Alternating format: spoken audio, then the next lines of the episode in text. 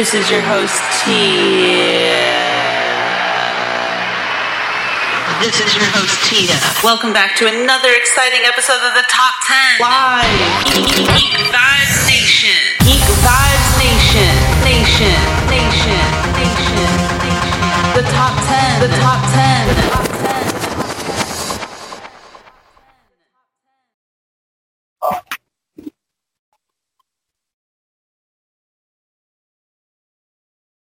Hello, hello, hello, everyone. Welcome back to another amazing episode of the Top 10 by Geek Vibes Nation. As always, I'm your host, Tia. I got with me this morning Brittany. How are you? I am great. I feel like I can't start a podcast without talking about um, being swarmed with kittens because they love that I'm um, I'm trapped in one spot. They're like, hey, we know you're not moving for a little bit, so that means we get all the affection. yeah, um, I think the way the cats are with you is how the cats are with Paulie. They don't leave him alone at night, but me, my buddy, as you know, always is Lady. She's sitting right next to me right now, and life is good just because of that. I, I I think it's funny that when we very first became friends, you were like, "Oh, I would like a little dog." Like, you know, we have cats, but I would like a dog. And then, and now here we are with you, uh, with you absolutely loving your little dog. But for those who don't know, I absolutely wasn't into the idea of having one at this moment because we have, and I think I've said this on other podcasts, but for those who are maybe just tuning in, I have four cats and me and my boyfriend live in a one bedroom apartment. And about four years ago, um, he brought home a dog because there was an elderly man who couldn't take care of the dog. And my assumption was, okay, well, we're only keeping this dog until, say, what you calls it, um, someone else can take the dog because how can we have a dog with four cats in a one bedroom apartment? Long story short, um, we didn't find another home for her, and thank God we didn't because I would never give this dog up for anything. I feel like I'm in the same spot as you right now where we have the four cats and we had the extra kitten that we were still trying to find a home. And me and Aaron are starting to agree that maybe this kitten is a, only a special kind of stupid that only we can appreciate. And it's like, we're very tempted to keep them because it's just like, you know, you get so attached to them when you like raise them and they're like getting out of kitten phase and, and nobody can, will take them. You're just kind of like, well, we've survived this long with you, kitten. Yeah, um, someone would have to battle me like sword and shield to try to take Lady away. I'm just saying right now. But um, we are doing another top 10, as I said, and it's a pretty fun top 10. Um, and it is the top 10 most versatile actors because I mean, there's a lot of talent in the pool right now, and we are big fans of actors who just can do it all. And I figured, why not? Now, of course, this um, one particular episode of our podcast is probably more opinionated than most. I think um, we used to say in the past, like, hey, it's our opinion. If you don't agree, that's fine. Um, and I feel like we haven't said that in a while. So you know, if this isn't your top 10, that's perfectly fine, but you're wrong. No, I'm joking. Oh but.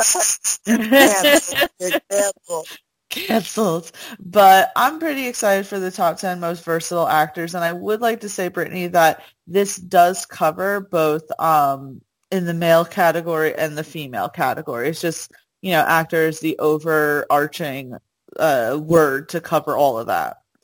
Yeah, and I have an actress. Awesome. No, you know what it is? It's like now um the categories are separated between actor and actress, but I think at one point it was an umbrella term where everyone was considered an actor. So that's why I just wanted to say like this um list isn't going to be just guys. You know, um, when I was in school, I had a drama teacher who would get absolutely furious if you called a uh, an act like if you called a female actor an actress, and she's like, "We're both actors," like very very direct, Which I get it, I get it, but it was just the way she would say it. She she had that air of like the the lady that wears like the long robe after she murdered her husband type air, and she would she if you said actress, she would go into full spiel about how they're not an actress, they're an actor that t- happens to be a woman. I mean, I can get it because by separating the two words, you're almost saying as if like what an actress does can't be to the same caliber as an actor.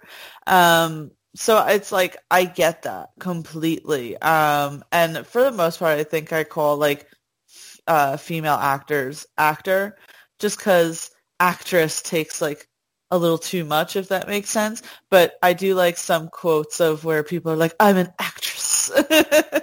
I feel that. I feel that. I, yeah, that's why I'm sitting there always like, I always go in between because I feel like actress is the one that's more commonly used. But then I then then I get like, uh, like I feel my uh my drama teacher over my shoulder going, "I told you it was actor."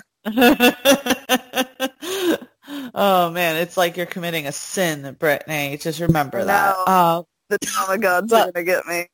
Exactly. Oh my god, I'm sure. So this is so funny. Um, Brittany and I, as we talk about all the time, have been watching American Gods season three. So you saying drama god? I'm like, I'm sure there is a god for like theater or something. Ah, you know what? I would love that. I feel like that would be very dramatic. Uh, I feel like that that's stereotypical, but I feel like they would uh, they would be very very exaggerated. Yes, one hundred percent. But it would kind of be hilarious to see. Just saying. Just saying. Just saying. But um, before we get into the list, of course, you know that we always have to give a shout out to our friends over at Stranger Damies.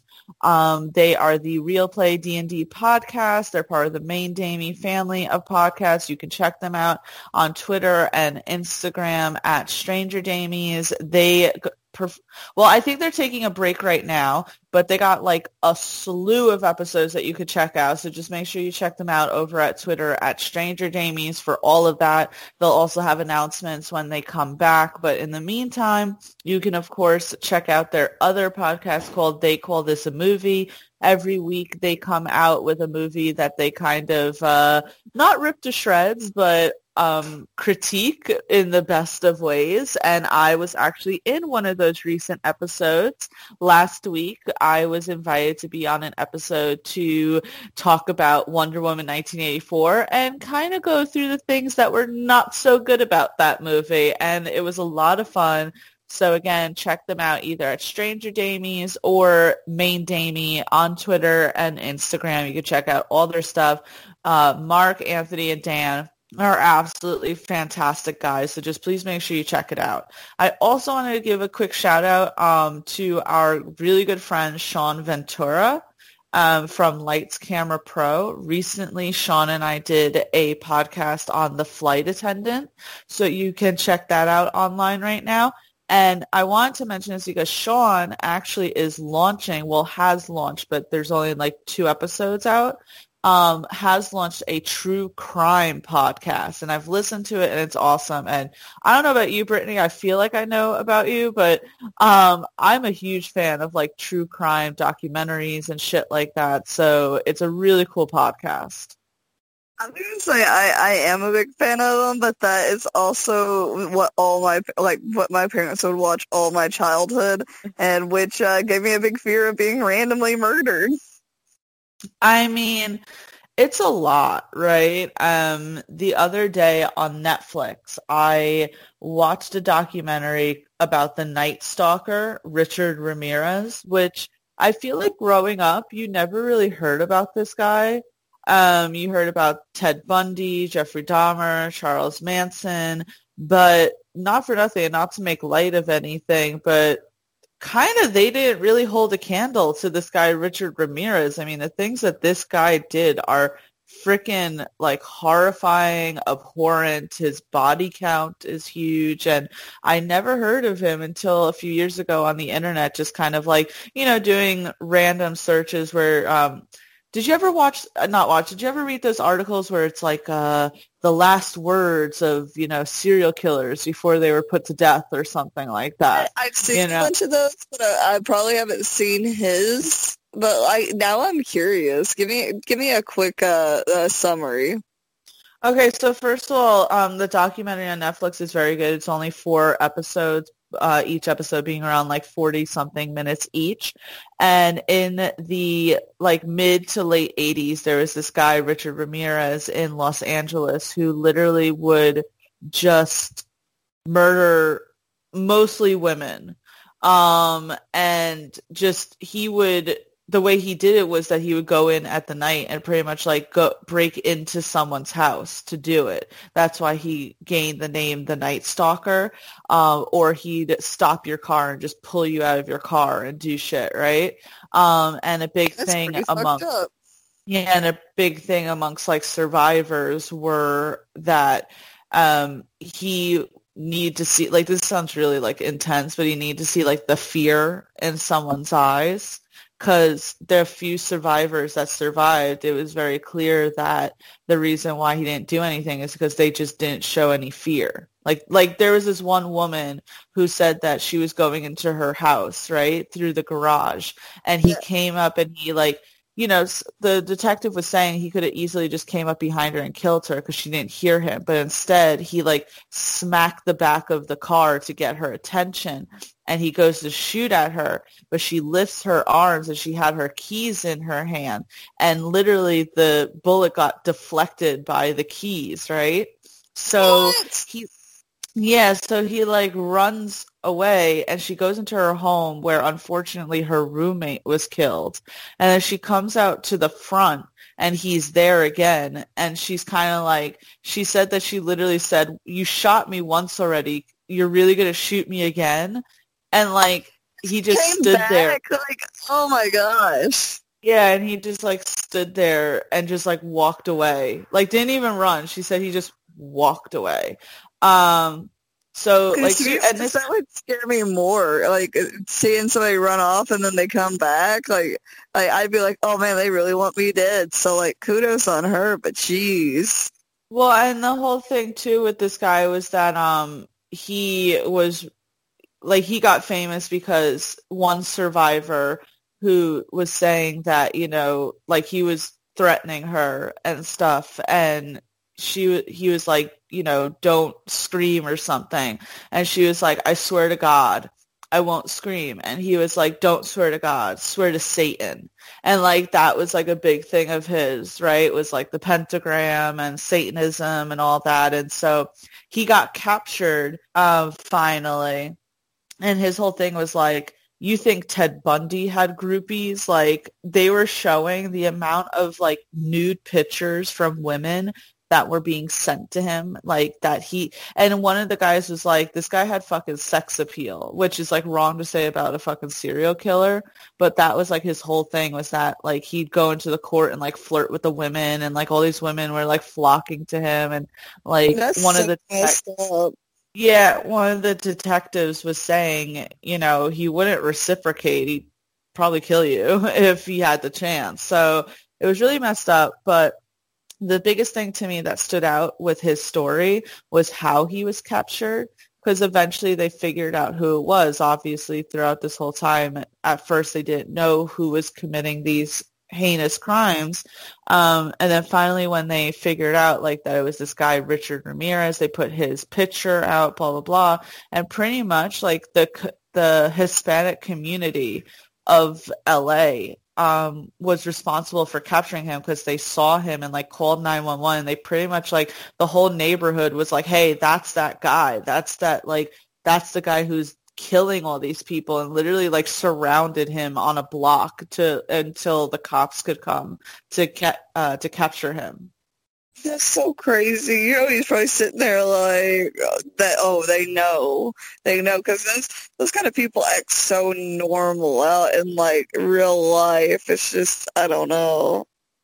Yeah, so it was pretty crazy, and I definitely suggest watching the documentary on Netflix um, to learn a little bit about, like, if you're someone, like, let's admit, okay, we love watching true crime shit, even though it's terrible, even though, you know, of course, it's horrible. it's just as fascinating because it's like our brains don't work like that and to see somebody capable of it, it's just so curious.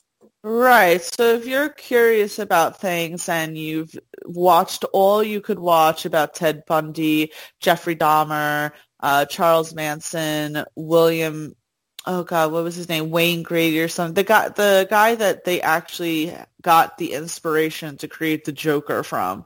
That dude, right? If you've watched enough about those and you want to learn about another person, I highly suggest watching something about Richard Ramirez because that guy was one sick mother effer. But um, let's go into a nicer subject, our top 10 of the top 10 most versatile actors Brittany, you're going to start us off as always with your number 10.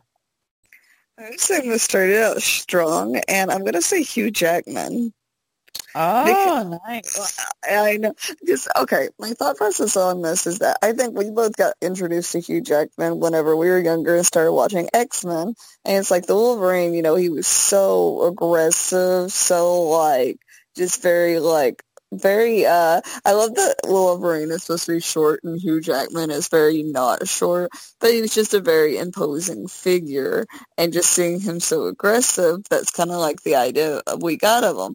And then whenever I saw him after uh I think it was after his I'm trying to remember when uh Les Mis came out, but watching that and seeing I was like, Oh, he can sing and I was like, did did somebody do the voice for him? Like I was just like I didn't know the Wolverine could sing. And Les Mis was so powerful and just like, yo, gut wrenching and to see him in more of like a a softer role like that was really interesting.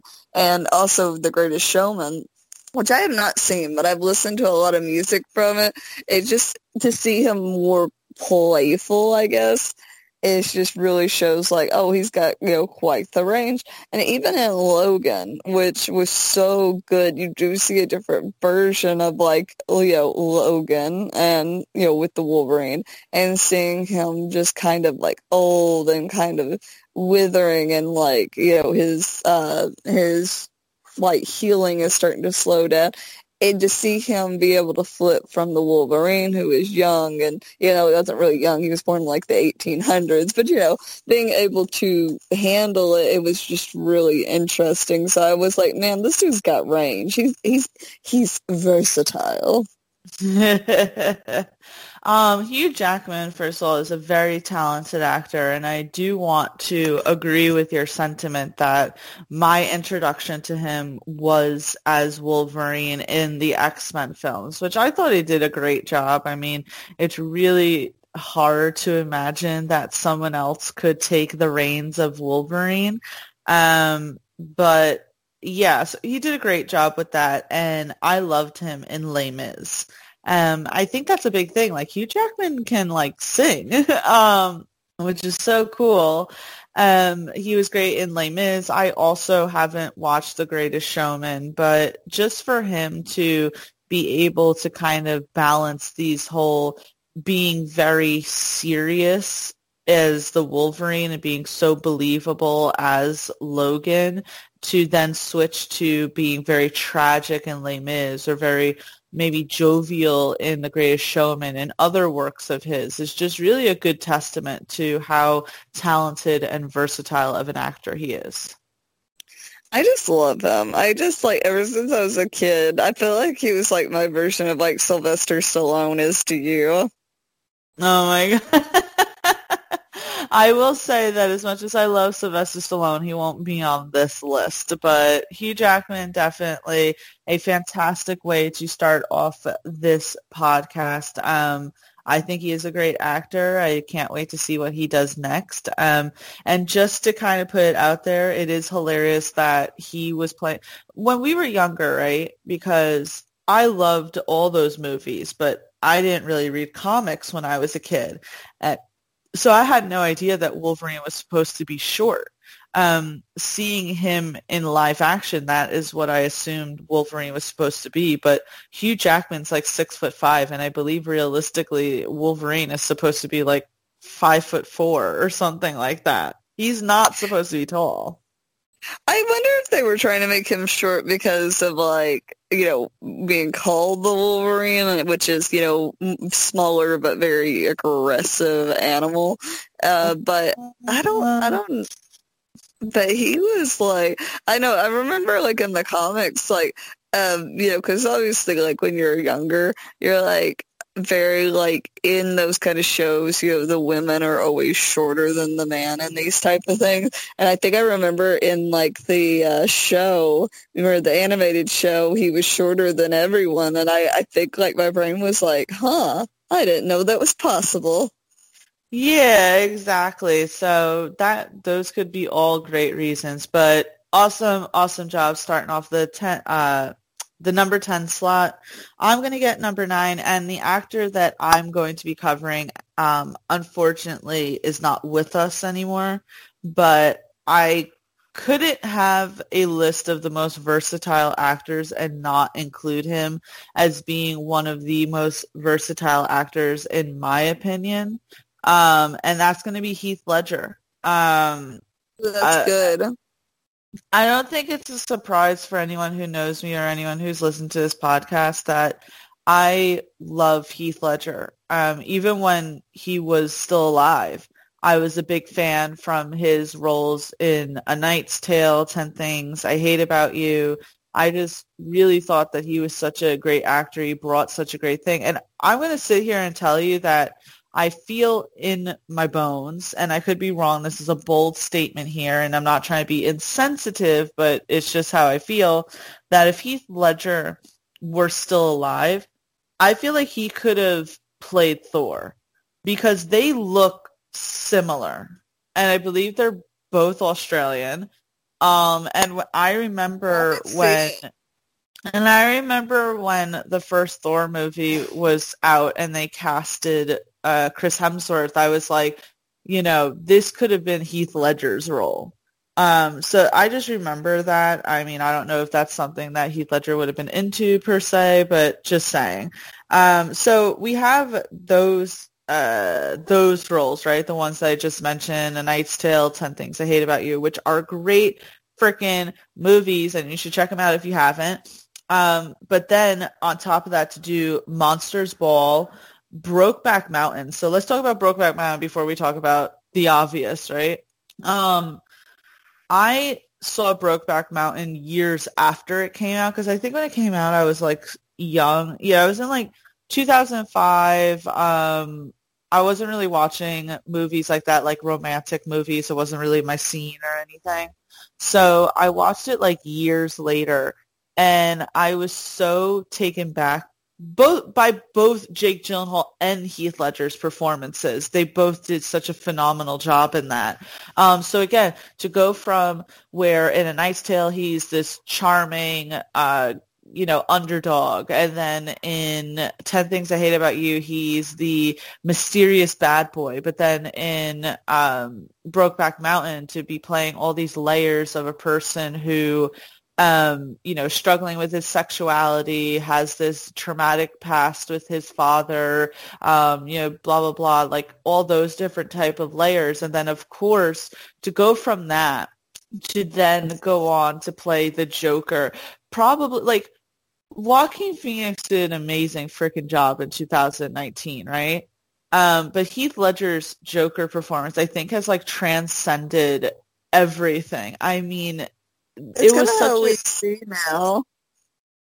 Yeah, I mean, for a while, uh, I thought to myself, how could you not play it the way Heath Ledger played uh, Joker? It was just so amazing. It was just, it was. Just, I don't even know how to describe it in the way that when I saw it on screen, I was so amazed by it because to give that sort of performance is just unbelievable. Um, and it's crazy because I didn't think he could do it at first because at that point when I was a fan of of uh, Heath Ledger, right? I hadn't seen um, Monsters Ball. I hadn't seen freaking Brokeback Mountain. I had only really seen 10 Things I Hate About You and A Knight's Tale, where again, he's playing these very like light-hearted roles. So I said to myself, oh, to go from that to being the Joker, that, how's that going to work? And of yeah. course I was wrong. And of course I was wrong seeing uh, uh, The Dark Knight. I mean, it was just so good. He was talk about a talent talk about how a person who did so much in the time that he was in Hollywood and um, I really truly believe that first of all I believe that he is one of the greatest actors of all time but I believe that if he unfortunately hadn't passed away he would have gone on to be the status of uh, who who else am I thinking of right now the status of freaking um shit, why can't I think of it? Like Robert a Brad Pitt, Robert Downey Jr., Leonardo DiCaprio. Like he would have been up to that level. Um, and I that's really sad. don't think he would be out of work right now. And uh, you know what's crazy about like his passing? What? I was like, I don't know if I was reading or like watching a documentary, but it's like one of the the Olsen twins like signed like something like oh that she couldn't get charged with something if she gave information about his death because mm-hmm. they were like dating at the time I think but it was probably about the drugs and everything that he was taking because I think they were known to do that together. I mean, from what I hear, that this is what I had heard um, that it wasn't like an intentional thing that it was the mixing it was the mixing of his prescription medication that his doctors hadn't consulted each other on. I mean, that's what I had heard. I remember, did you ever watch this show that came out back in the day? It was called The Soup. Yes, I love The Soup. Okay. So there was one episode after Heath Ledger had passed away. Joel McHale, the host of The Soup, had done his, you know, spiel. He did his whole episode. And at the end of the episode, right before the, you know, credits rolled, he pretty much said, and I have to mention about Heath Ledger um, passing away, he was like Heath Ledger was always a great guy. There was nothing ever bad with him. He I never talked about him on my show because there was never any need to talk about him on my show. He's like and this is a great guy who had an accident and I hate seeing his name getting slandered and dragged, you know, people trying to come up with you know, BS pretty much. And that's how I felt about it, where I was like, I really, in my mind, like, again, I'm not a coroner, I don't know anything, but I really think it was just like an accident, um, which is the sucky thing about it. Like the truly fucking sucky thing about all of this. Yeah, because, yeah, that's what it was of accidental prescription drug overdose. And that's why, like, I wonder what the Olsen thing was that they were br- trying to bring a light to on that, or if it was just one of those things that they're like, "Oh, this just sounds like drama."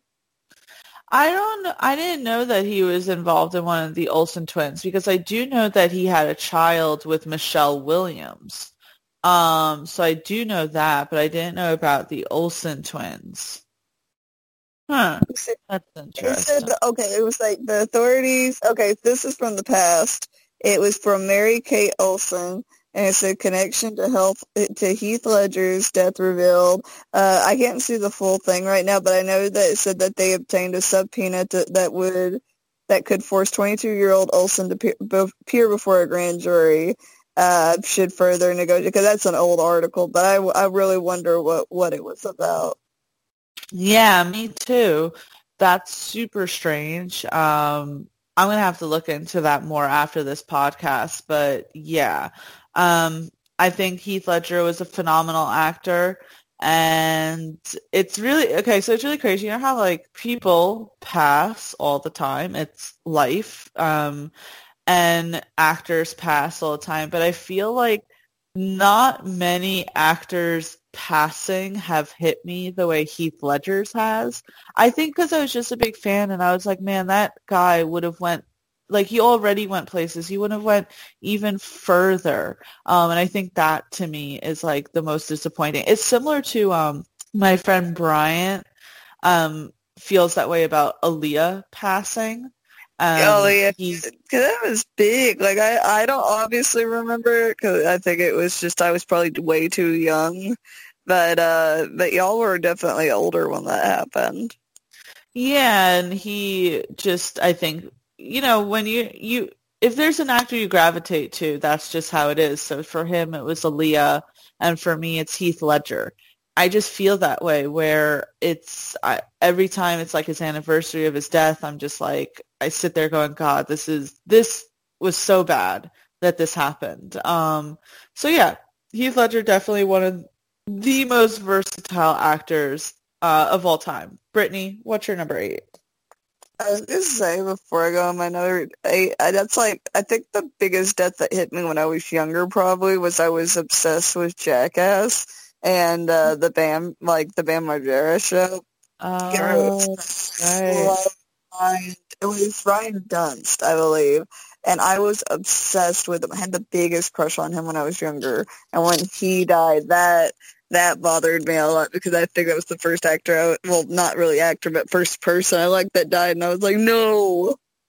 I, um, to go to that really quick, I think that really also hurt Bam Margera like oh, really oh, it, bad. I think it made him like get pushed to drugs and stuff and start acting pretty wild. Like I think his parents kind of like like they said it was a big deal for like pushing him towards drugs and like falling off the bandwagon. So for me, Heath Ledger is definitely that. And I want to also say probably Robin Williams. Um, death definitely yeah, hit really hard. Yeah, that that hit really hard. That was such a shock. Um, it's crazy the things. I also most recently Alex Trebek, Alex Trebek's death, um, and Chadwick Boseman.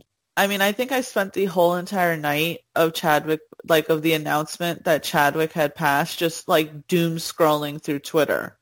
Um, and I, I wasn't expecting everybody that. off guard. Nobody, nobody was expecting that to happen. Some of them like, like, because I think he kept it so hushed hush that he was even sick. Every actor they interview who's had roles with him have said that none of them ever knew. Um, and I think that was just so shocking because you're like, these are the Marvel actors. We're going to see them again. It's going to be so much fun. I can't wait, you know? And it's like, obviously Chadwick was such an integral part of all that. So I remember just scrolling through Twitter and I see, and it's from the actual Chadwick Boseman page, and I see like a picture of him in this like writing, and I was like, huh, what is this? Is he announcing something? And it's like you're reading it and the words aren't comprehending. And I was like, this isn't real.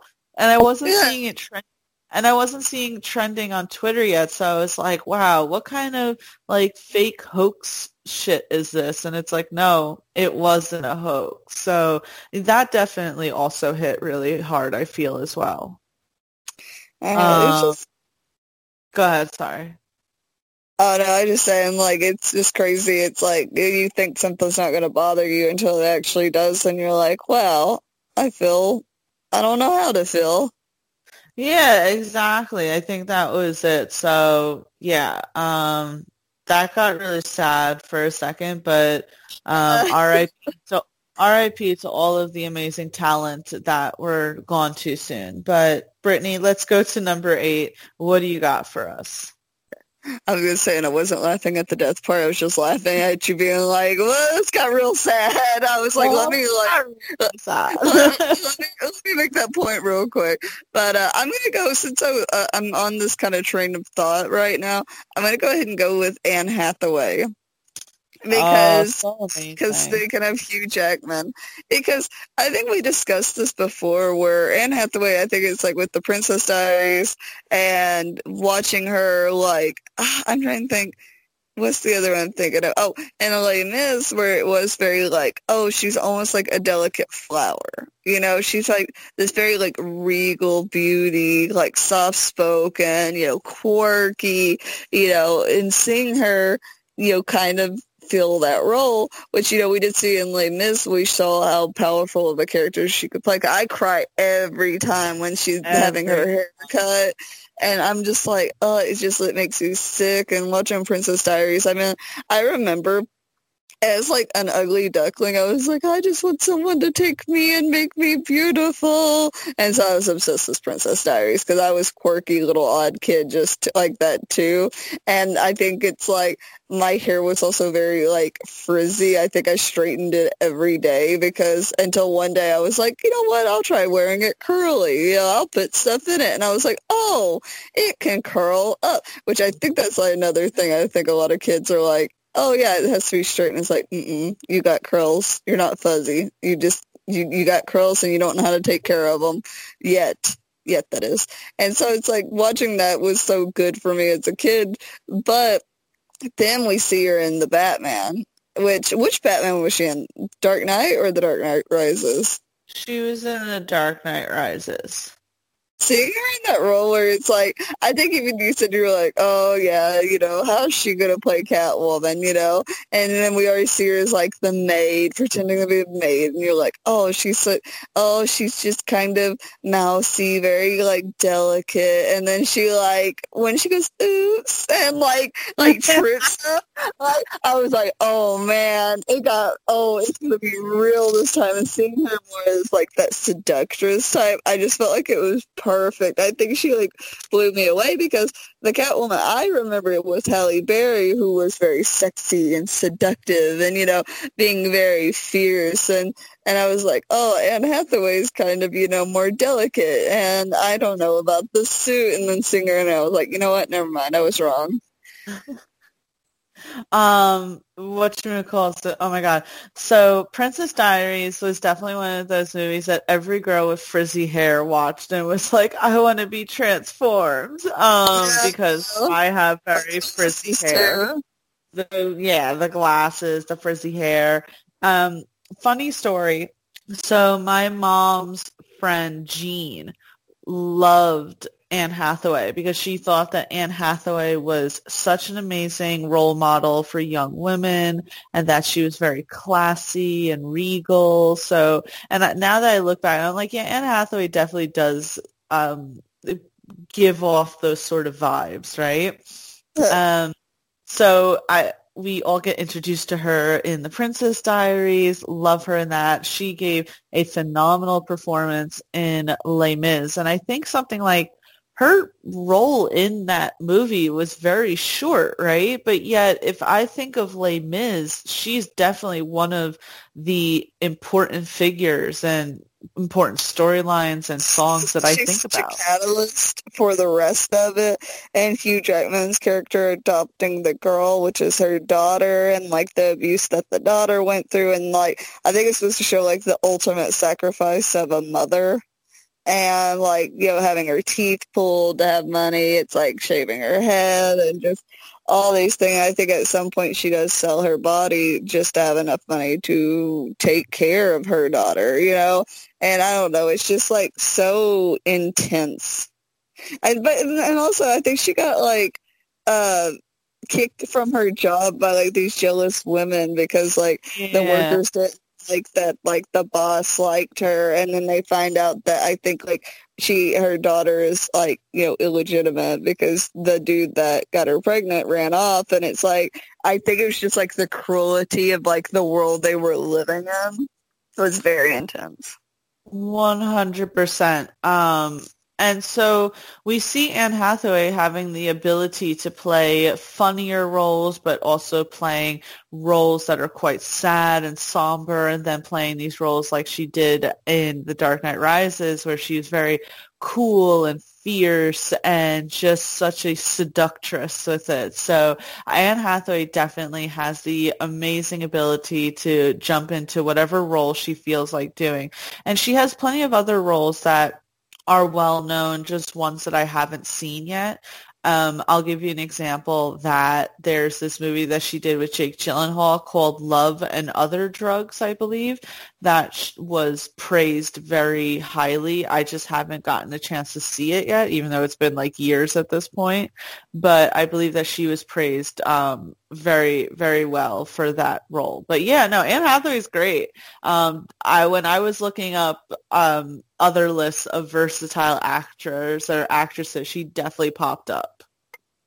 Uh, I was just sitting there. I was like, oh no. It's like I was I always think of the Catwoman thing, and that was why I got to think about in the Les Mis and Princess Diaries. So I was like, you know what?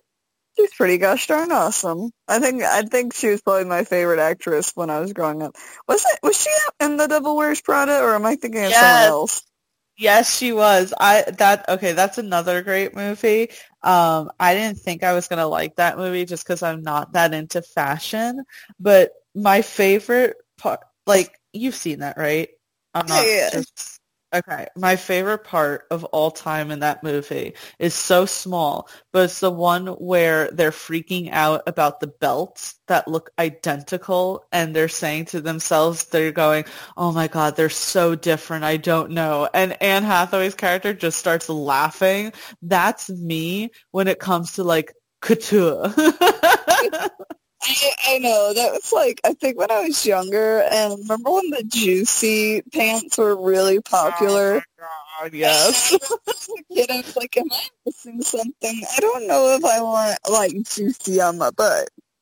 I remember my aunt got me not juicy, but what was the other one like Rockaware or something like that?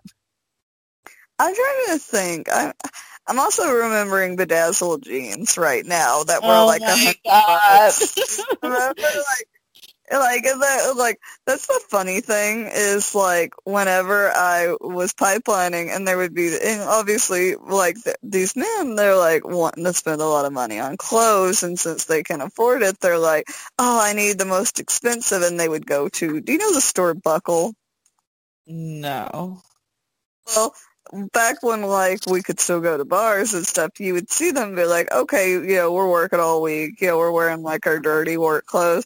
But then they'd go to the bar and they would have the fucking bedazzled jeans, like, like all over the butt. And I was like, okay. And then it was like, it looked like I don't know. These were just such shiny jeans, and I couldn't help but laugh because I knew it wasn't because they liked them. It was because they were the most expensive, and they were trying to show off. And then they'd had the bedazzled fucking shirts, and I was I like, okay. Like, I feel like that's so early 2000s fashion. Like I was just yeah, like gonna sorry. I was just yes. Oh my god, yes, yes, just like that. I was gonna say, um, uh, you know, the '90s were awesome, and the early 2000s were great for like music, you know, pop music and stuff. I, I'll admit, you know, there were some bangers there, but the fashion of the early 2000s are so bad, bedazzled everywhere. What'd you say? like super shiny lip gloss and then Super like giant lip gloss, frosted tips, um, uh, oh pastel frosted tips. The eyeshadow that like you were super tan, but yet you'd be wearing like light teal blue like shimmer, and that was it. That's all you were wearing on your eyes. yeah, fucking Gilmore Girls. Uh, what's the other one? Oh, it started with a D. I never watched it. Yeah, Degrassi. I never watched it either. I thought it would stress me out. I was like, I don't need this in my life. I will just watch Transformers. Yeah, uh, me and you are on the same page. I sat there and said, I still want to watch cartoons. I'm watching Toonami. I'm not watching fucking Degrassi.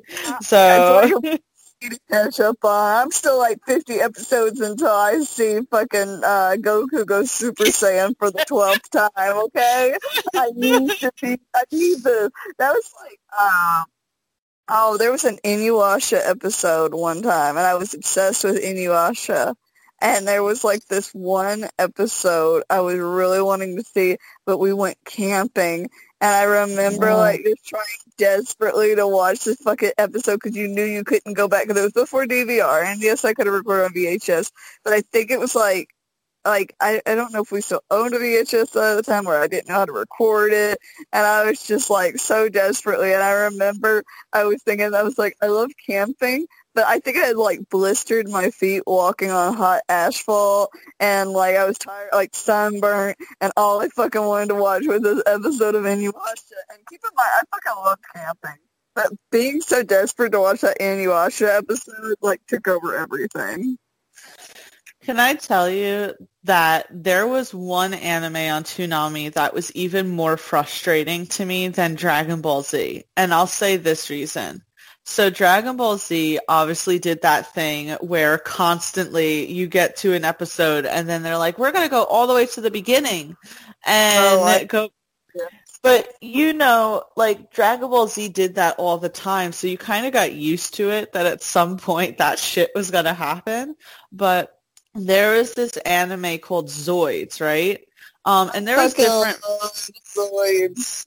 Now, I want to make sure we're talking about the same one because there were, remember there was Zoids, but then there was like a prequel series because like it was, at, like there was one Zoids anime that was just in current, like quote unquote current time where they use the Zoids just to like battle each other. But then there was a Zoids anime that was these Zoids were, you know, used during like a legit war against these two factions and everything.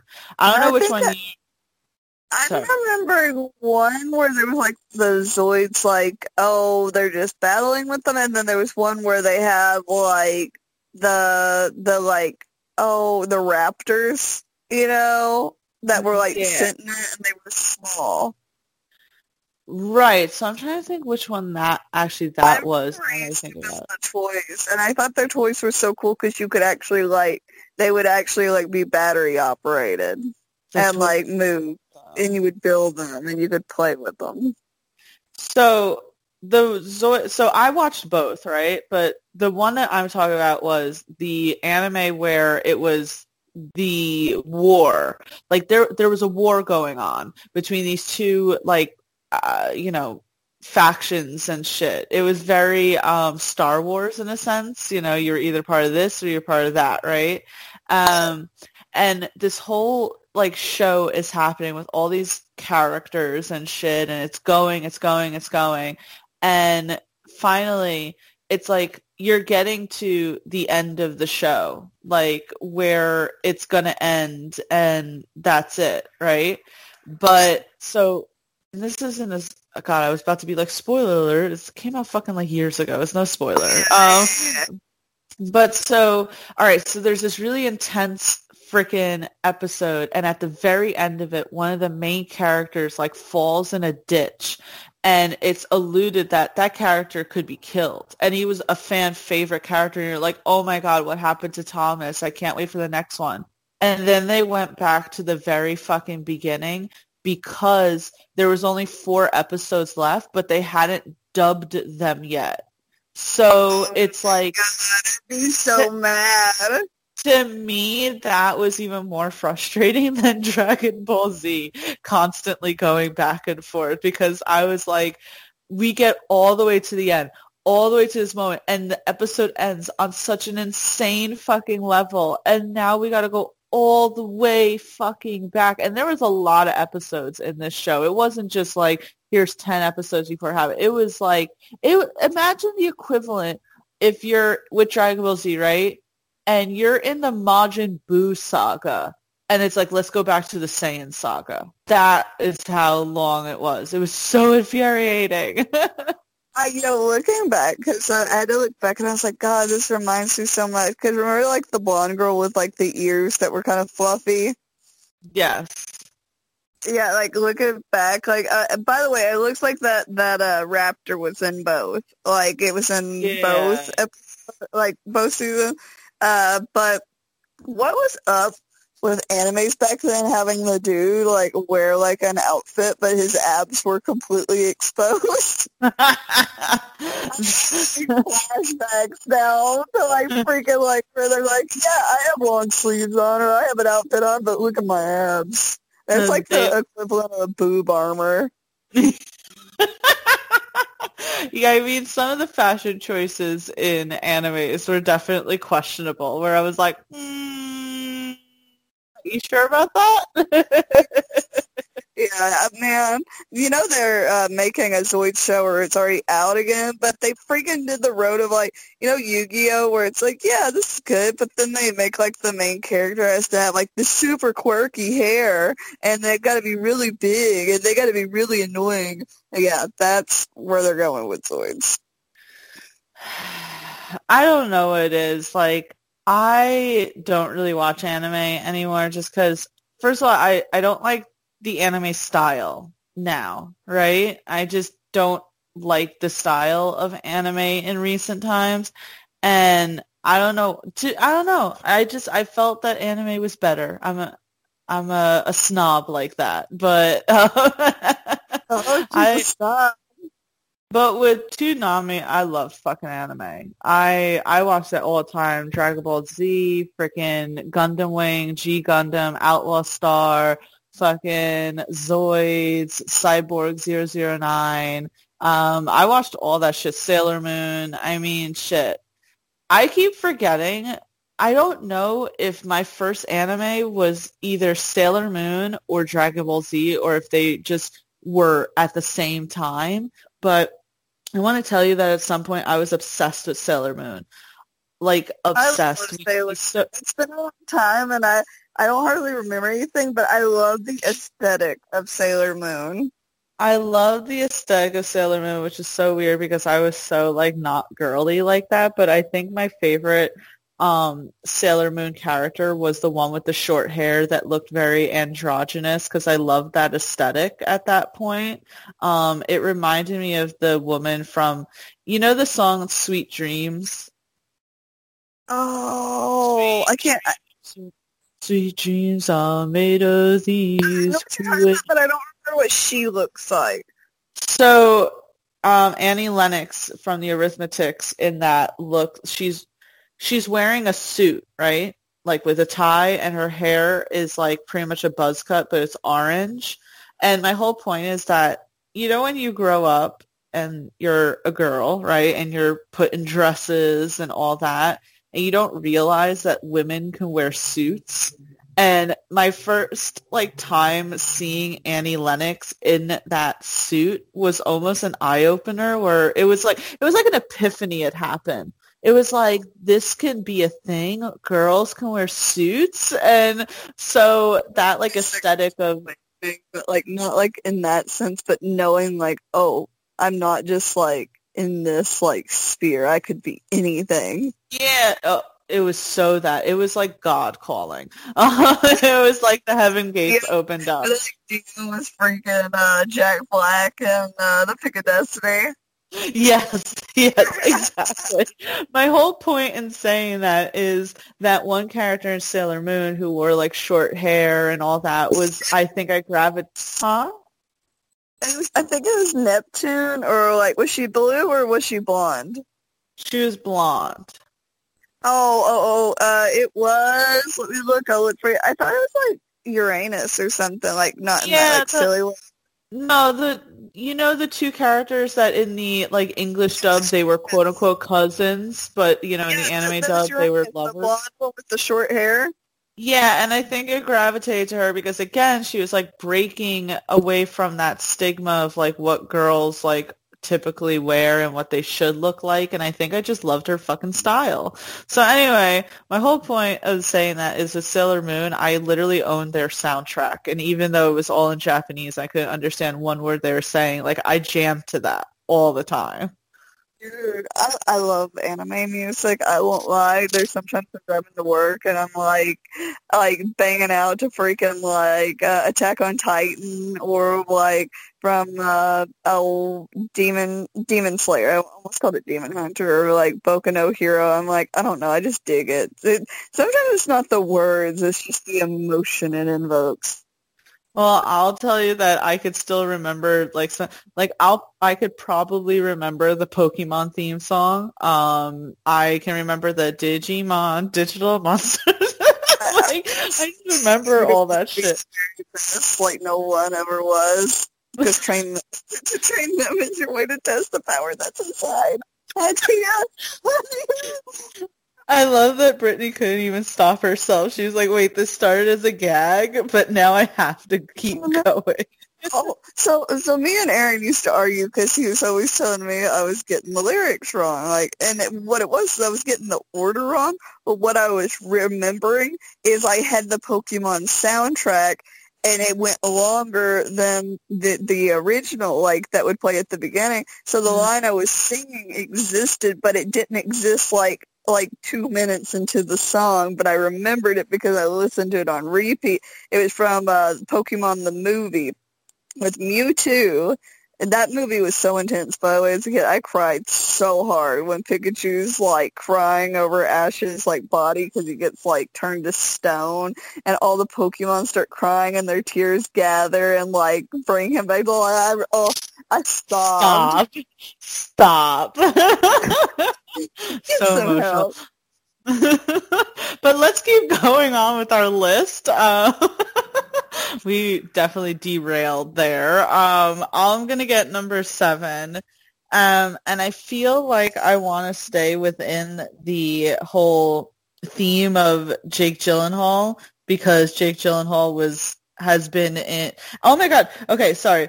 Jake Gyllenhaal has literally acted with the other previous three actors. He's been in movies with Hugh Jackman. He's been in movies with Heath Ledger. And he's oh, been in movies with Anne Hathaway. So number seven is Jake Gyllenhaal.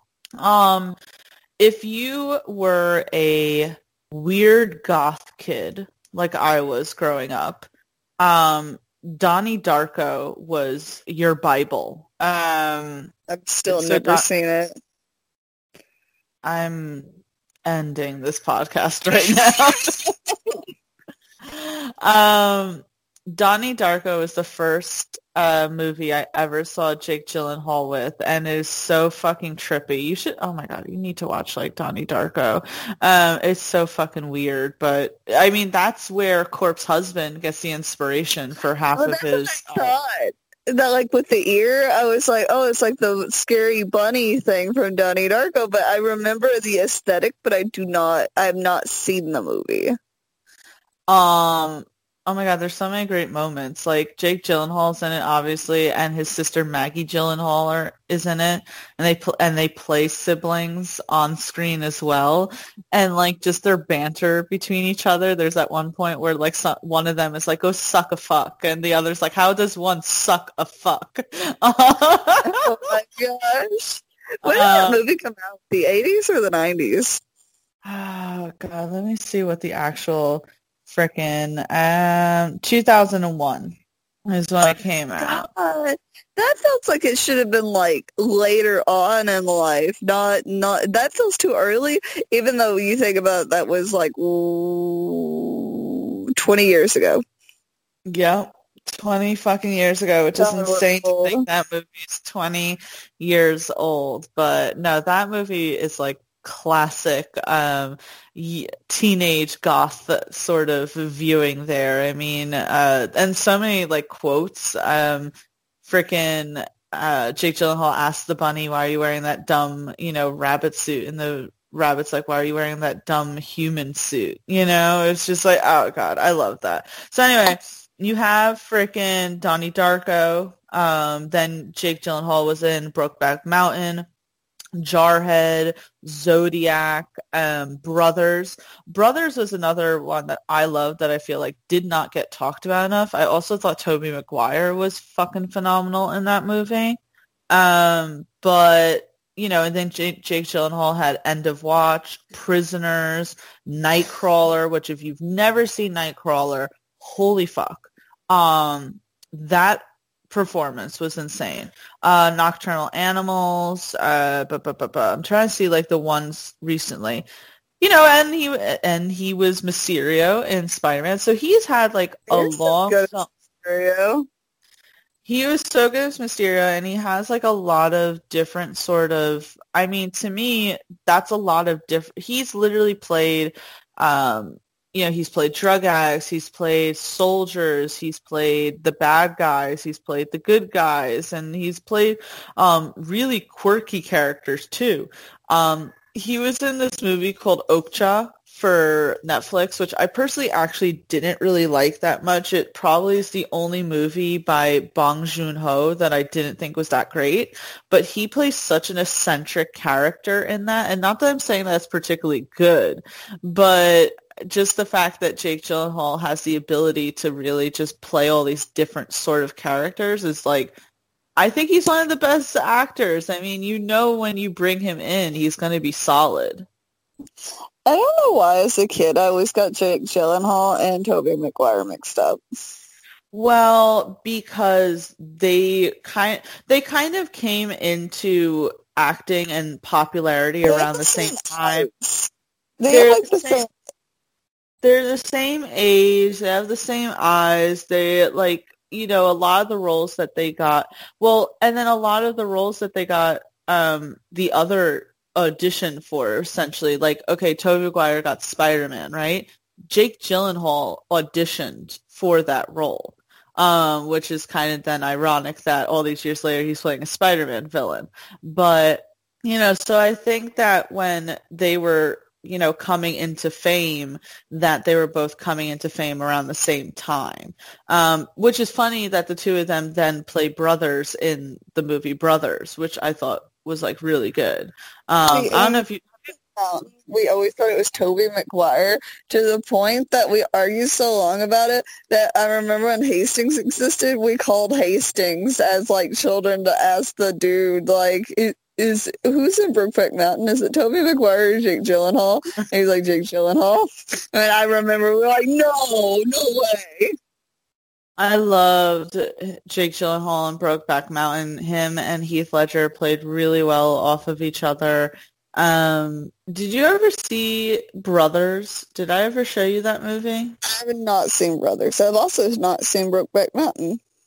Brokeback Mountain kills me. I wouldn't blame you for not it's seeing sad, it. So, well, because you know, again, it's these two guys who um, end up loving each other and entering into a relationship, but they're during a time when homosexuality was not accepted at all. Both of them have wives and families and are trying to struggle between, um, you know, being with their wives, but also wanting to be with each other and the struggles that come from that. Um, and then one, you know, wanting to be public with their relationship and the other not, the one not being wanting to be public being Heath Ledger's character. Um, and Jake Gyllenhaal playing this character that kind of goes a little off the deep end because he, you know, is just like, fuck it. Like, I want to be who I, I am. You can go live in your little fucking bubble if you want. And Heath Ledger's like, you know, I still have a wife, I still have kids, like I still have to do right by them. But the like the whole struggle between them, it's so sad. One of them dies at the end, spoiler alert. Um, but it comes after it. What'd you say? I was laughing that you're like, someone dies, spoiler alert, and you're like, wait, that, that I feel like you got the order mixed up there, Tia. I did there, but you know, it's been out for freaking like 20 years. If you haven't seen it at this point, all right, it's not a spoiler at this point. Huh? You're like, if you haven't seen it now, I don't know what to tell you. Exactly. So, you know, it's like super sad. So I don't blame anyone for not wanting to watch it because like it emotionally wrecked me and I don't know if I could watch it twice.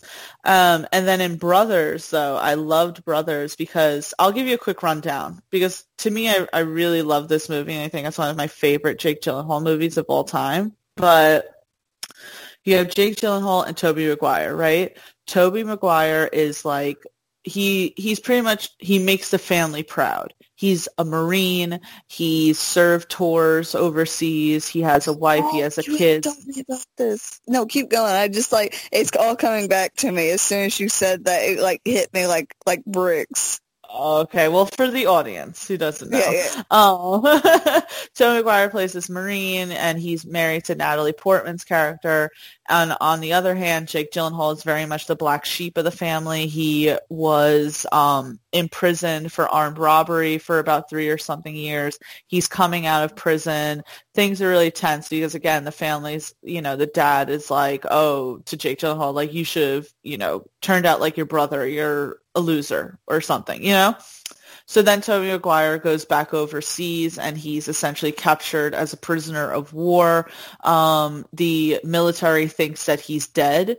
So they tell Natalie Portman, and throughout the movie, Jake Gyllenhaal's character, who Natalie Portman didn't really like that much because of him being the black sheep of the family, becomes very much like a helping hand. He um, helps Natalie Portman with her children. He redoes the kitchen entirely. Um, and yes, at one point there does seem like there could be romantic feelings, but the two def they kiss once, and then they realize like this isn't right, you know. And then he just goes. Then Jake Gyllenhaal's character goes back to just being the really supportive uncle to his nieces. Long story short, Tobey Maguire's character is not dead. He's finally released, but he is messed up as fuck from being a fucking prisoner of war for so much time, which you would imagine would be the case. But he's not telling any. But he's not telling on it. He's not revealing what happened to him. So he's just back at home, and every like everything feels like you're walking on eggshells. His children don't like how he's acting. In fact, they're asking for their uncle. Um, he's to- Tobey Maguire is getting really suspicious that Natalie Portman and Jake Gyllenhaal slept together when they didn't. Um, and then it just kind of boils over in this huge like thing at the end where he just gets super mad at Natalie Portman and starts like fucking destroying the kitchen as a result. And Jake Gyllenhaal has to come over to like calm him down and shit. And then like finally at the end, you know, Tobey Maguire like opens up to what happened. But it's so tense. Um, and it's such a great movie. I love Brothers. Um, and I never hear anyone talk about it, but I think it's a great movie. It's probably one of those movies that people go, oh, it's so freaking, like, traumatic that I just, like, pushed it to the back of my head. It sounds so sad. I think, to me, I just really liked it because from Tobey Maguire's stance, we've only, at that point, at least in my opinion, we're used to seeing him as Spider-Man. Um, and so for him to kind of show that he can be this like really intense actor and put that out there, I thought was really cool. So I think that was another reason, even though Jake Gyllenhaal was phenomenal in it as well. To me, I think this that movie definitely goes to Tobey Maguire. But anyway, uh, Jake Gyllenhaal, number seven. Brittany, let's move along. What's your number six? I'm gonna go with. Let me look at my list here just so I can remind myself. Let's see. I had I actually had them set up and like okay. Uh oh that's hard. Oh I'm gonna go ahead and can I go ahead and go with the big one? Yeah.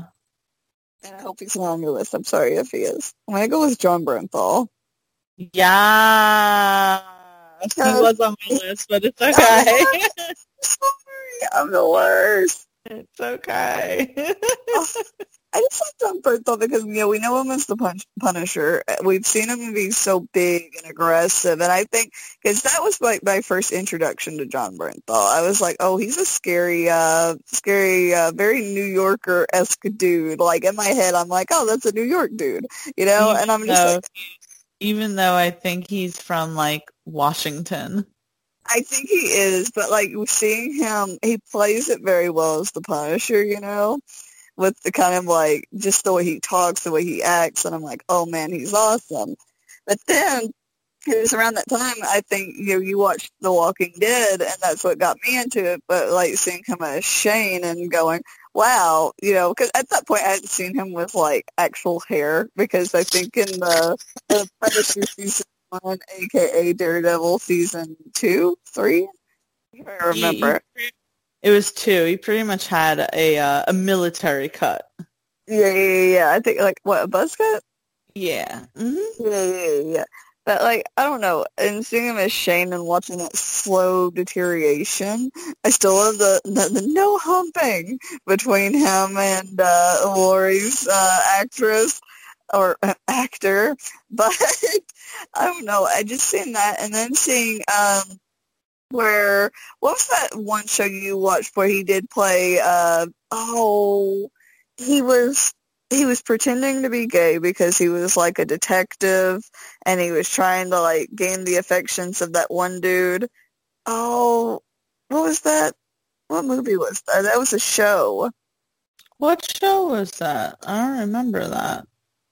Oh, oh, oh my god. Oh my god. oh my god, the um the unbreakable Kimmy Schmidt. he was in that, remember? And he seems so like gentle and very like oh, you know, very like sweet. Swoon worthy. Yeah. And then it turns out he's just a detective that was trying to get like information from the dude. And then also uh yeah, he played the whole the teacher that had a really big obsession with pho. We saw him as Paige uh, in oh the one movie with uh, Zac Efron. We are your friends. And we are your friends. And oh, I'm trying to remember what else where he played by like a. Way, by the way, that uh, character where he plays the teacher who loves pho. Um, that's a great movie. That's um, uh, it's uh, me, Earl, and the Dying Girl, which the ending fucking broke me. oh, oh, I, I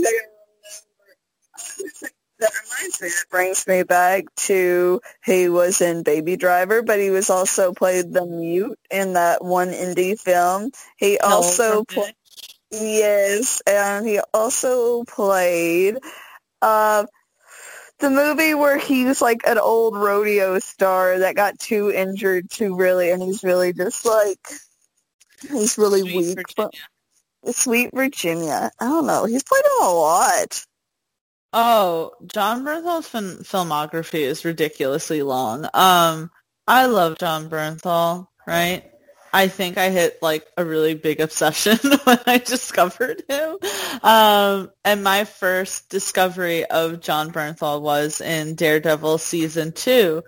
And we always call it the Punisher season one because as good as Charlie Cox is as Matt Murdock, that season was just Jon Bernthal took the cake. I mean, you couldn't not focus on Frank Castle in that.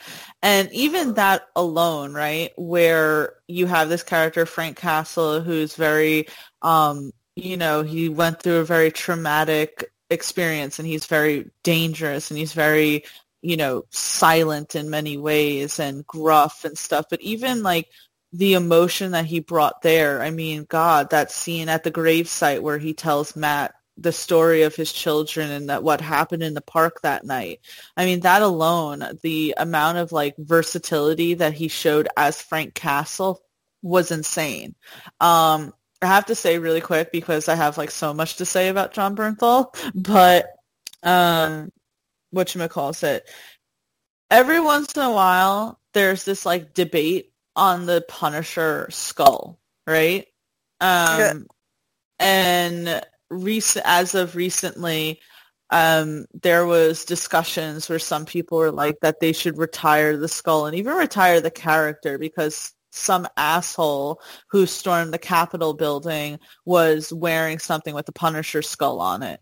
And Jon Bernthal had to come forward. And by the way, Jon Bernthal has come forward before when, you know, all these like you know, the police were wearing the skull and everything, saying that, you know, that's not what Frank is. That is not what Frank is. That doesn't represent Frank at all. These people are misusing the symbol um, and not understanding. Never done anything like that. Frank would have never done anything like that. He would not have ever, ever even freaking approved of it. I mean, these people are were fucking insane. Um, you know, like Frank Castle was a Marine. He would have never fucking done that shit. And people were even showing like comic book pages of where Frank Castle has stood up against, you know, uh, false ideologies like that and shit, you know? So I was like, don't, don't try to retire a beloved character because some idiot decided to wear that shit, you know? Like, do not do that. That pisses me off, and that makes me upset. All I want is for Jon Bernthal to reprise his role as Frank Castle. You're not taking that from me. I know. Isn't it crazy how something can be taken that's so simple and like like something like that and people can twist it where it is like the symbolism changes of it. It's like, okay, back in the day, like I have two examples and they're from the same person and just like on a like a like kind of the same note I'm telling you, apparently the name Adolf was like a super crazy popular name in the day. Do we ever see anyone name that now? Ever? God, I feel like if you named your kid that, you'd be like ostracized from freaking society. I'd Oh, also yeah. have to ask you why. like, Yeah, why? yeah, like- And I'm just like, it just takes one fucking person to like ruin something and really like take that imagery and like use it to their own. Because apparently like the pencil stash was super popular back in that day too. And it was like after that moment, everybody was like collectively went, nope, never doing these two things my God. ever again. I think it super was because if remember a few podcasts ago, we did um God, what did we do? We did like a Christmas story sort of uh podcast, like not a Christmas story, like a Christmas movie podcast, right? Uh. Um and I and I think I've mentioned to you that it's like a tradition in my family to watch March of the Wooden Soldiers. Um and in March of the Wooden Soldiers, which came out in the 30s, one of the main characters has the exact same mustache. Oh, well, that's what I was like thinking about because uh, it's sorry, it wasn't pencil stash. Uh, it was uh like it's like a toothbrush, like a toothbrush mustache because it's like tiny and square. But yeah, like uh Charlie Chaplin, even though he famously you know mocked uh you know Hitler and everything, but like he had that stash. Uh, I think one of the Three Stooges had that mustache. I'm trying to remember who all had that mustache. Like, he was super big in the day, and it's just crazy that it took one person to just completely wipe it off the board and really like take the symbolism of that. But uh, but that's kind of like with uh, the Punisher. I'm like, don't let these people take that away when it's been so good and like memorable for like especially us because I don't sit there and think of the Punisher skull as like something that's like MAGA related or like something that's like more like far right. I think of it more of always with the Punisher and I think it's definitely like why let somebody take that from you? Well, I mean, people who use that, I don't think understand. They see Frank Castle and they go, "Oh, he was a Marine. He would be, you know, he would be far right." Blah blah. blah. And it's like, no, he wouldn't. Like, first of all, Frank Castle, and, and I'm not trying to get into a debate or anything, but Frank Castle in the show had no love for police. No love for fucking cops, um, because they didn't do their job right when it Or came to or corrupt, what did you say? or they were dirty or corrupt because it was Hell's Kitchen. Yeah, exactly. So he had no love for them at all. Um, Another story of pipelining was this dude that had a big Punisher skull on the back glass, and I was like, "Oh, you like the Punisher?" And he's like, "Oh, I just like the skull." I was like, "You motherfucker!" and like the skull was supposed to represent to like you know the people who had killed his family that like death was coming to them. So it had like nothing to do with anything political at all. Um, and in fact, there's a comic book strip where uh, Frank Castle is telling people that they shouldn't even idolize him, that they should like idolize um, Captain America, pretty much. Like you, I don't know, just like don't do it, don't do it. But anyway, I'm not trying to make this. What? Because he's not meant. So, sorry, I think there's like a slight delay between our voices, and I keep interrupting you. Uh, what I was going to say was I just felt like, um, oh, oh, because the Punisher is not meant to be like. He's an anti-hero for a reason. He's not supposed to be the quote-unquote good guy. He's someone that you're supposed to see and go, this is a man broken, you know, from war and from what happened to his family well, Captain America is supposed to be the man that always stands for good and, you know, weathers the hard times. Well, even Frank Castle acknowledges that he's not supposed to be a person you look up to. Um, even in the show, he's very honest about that. He even uh, try, you know, he stops Matt Murdock from even doing what he does. He tells uh, Karen all the time that she shouldn't even be around someone like him. So it's like he even acknowledges. So, but I'm just saying. Anyway, back to Jon Bernthal amazing as Frank Castle. Um, I thought he was great as Shane. So the thing is, like, yeah, he's played a lot of these like rough characters, right? Um, but I feel like each character he's played has been different enough where he has made them be their own little individual entities. And then when he steps away from that mold, it's even more prominent because I loved his first of all I loved his performance in Pilgrimage with Tom Holland. The fact that he didn't need to say one word for you to feel his acting and know what he was doing was just phenomenal. Um, I loved him in Baby Driver. I thought he was hilarious in those few episodes that he was in and uh, the Unbreakable Kimmy Schmidt.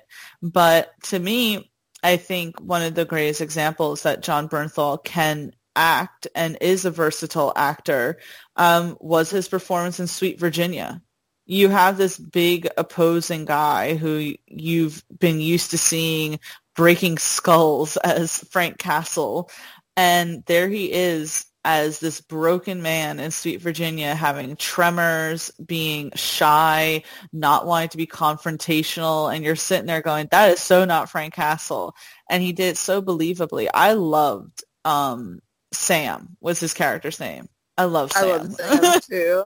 oh my god. Um and then he was even great in that 5 minutes that he was in what was that movie? Wind River. The one where he played the boyfriend of the woman. Oh, sorry, that breaks my heart. Breaks my heart every time. But I thought he did a great job in that role as well. So I think that Jon Bernthal is a wildly talented man. I think he's extremely versatile. Oh, you know what he was great in? I know you didn't see the movie. I thought he was great in Ford versus Ferrari and being in a movie where he plays a suit and a and he plays a businessman. I know it's it's funny. I imagine him in a suit. I'm like, how are you not like busting out of it? I love Ford versus Ferrari. You should definitely watch that one day. Um, it was a lot of fun even though it's a car movie it's still just like it's it's so great. Um, christian bale was amazing in it. But i mean hey it's a movie where jon bernthal's character doesn't die. Fair enough. He always dies in everything. Shame um, oh, that movie you just said, uh, Baby Driver, because that's uh, it's not explicitly say. Well, it kind of is explicitly saying. He said, "If you don't see me again, it's because I'm dead." And oh, I'm like, you know what movie? Like, Sorry. No, no, go. You know what movie I loved him in too? Shot Caller. Oh my god, that was so good. I forgot about that one. Caller was great. He also dies in that. Gosh darn it. I think for brainstorming wise, I think you can tell the ro- route I'm going to go down.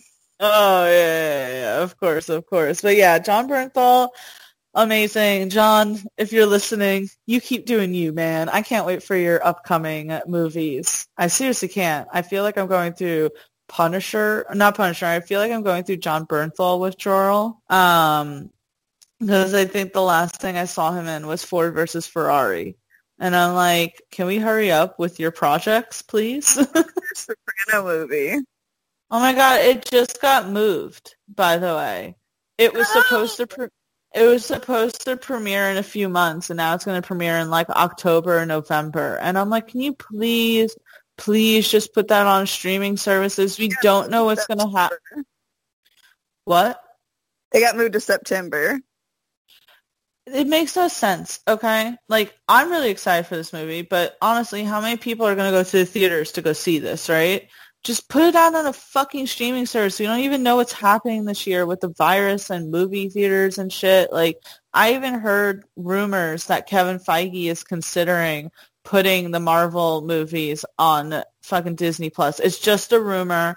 But I mean, I think he's trying to hold off, but him seeing probably the landscape that things aren't really getting better. Um, James Bond just pushed again for theatrical release. So it's like, come on, man. Put this shit on streaming services. That's what they're there for. I know. I, it's kind of like uh, we are starting to see, like in Arkansas, where our teachers are starting to get vaccinated, but it just feels like it's such slow progress for everything it's such slow progress. I'm just sitting here just thinking to myself, please, um, I'll pay. Like you don't have to like that's the problem with HBO Max is HBO and I think that's the problem why a lot of filmmakers who have uh, who have Warner Brother movies are pissed because Warner Brothers is putting it out for free on HBO Max. But I don't care. Like, charge for Black Widow. I will fucking pay the $15, $20 to watch it at this point. I don't care. I like to. Um, but let's move on. Uh, sorry about that. Let's go to number five. I'm trying to look at my list. I have, I'm trying to see, like, I have three left, and I'm trying to figure out who to put in here. All right, I'm going to go with, for my number five, I am going to go with Charlize Theron. Um, because I think Ooh. that she is, I think she's a very talented actor. I think she's a very versatile actor. If you've seen her in many things such as Mad Max Fury Road, she was in this really great movie called Atomic Blonde um, that I really enjoyed. But one of, I think, her biggest um, roles that proved that she could really just knock the park knock the ball out of the park with acting um, was when she was in that movie Monster. Um, and it's a movie where she plays like this real life uh, killer. They put like a ton of freaking um, what you call so they put like a ton of uh, makeup on her to make her completely look not beautiful because it's really hard to not her- make her look beautiful. Oh, but oh, I just think she's really awesome. Got something out of here for. I mean, I thought that's what our top tens were. It's just yeah, simple. You know true. it's just us being simps. Um, but I mean, she's been in so many things. If you look at her um, filmography, um, she was also in the political drama Bombshell, which I didn't see, but I heard like kind of good reviews for. I mean, it was obviously very like polarizing, but um, I heard good reviews for say their um, performances, right? Um, so she's been, and she was in that movie Dark Places with Corey Stoll. That was really good. Um, she's just been in a lot, and I think she's a very talented actress, and I think she's also the type of actress that could really get into like physical parts. Um, she always tends to be in movies where she's kind of kicking ass, such as Mad Max, Atomic Blonde, Old Guard. But I just think she's one of these actors that can do a lot. Um, she can be in a badass action star. She can be a very put together news reporter, and then she can play this unhinged sort of dangerous person and i think that that shows a lot and i think she's one of the best actors in uh, hollywood i think what's awesome about her is that it's not very common that you see like a very like this is gonna be like i'm trying to think a lot of times when there's a female uh, actor they're always like very they have to be a certain way or they're very beautiful or they're very like uh, or they're very like corrupted almost, like very like like an evil type. But I think, but not very rarely do you find someone that's just very aggressive, like makes you fear them more than any man in the movie, you know?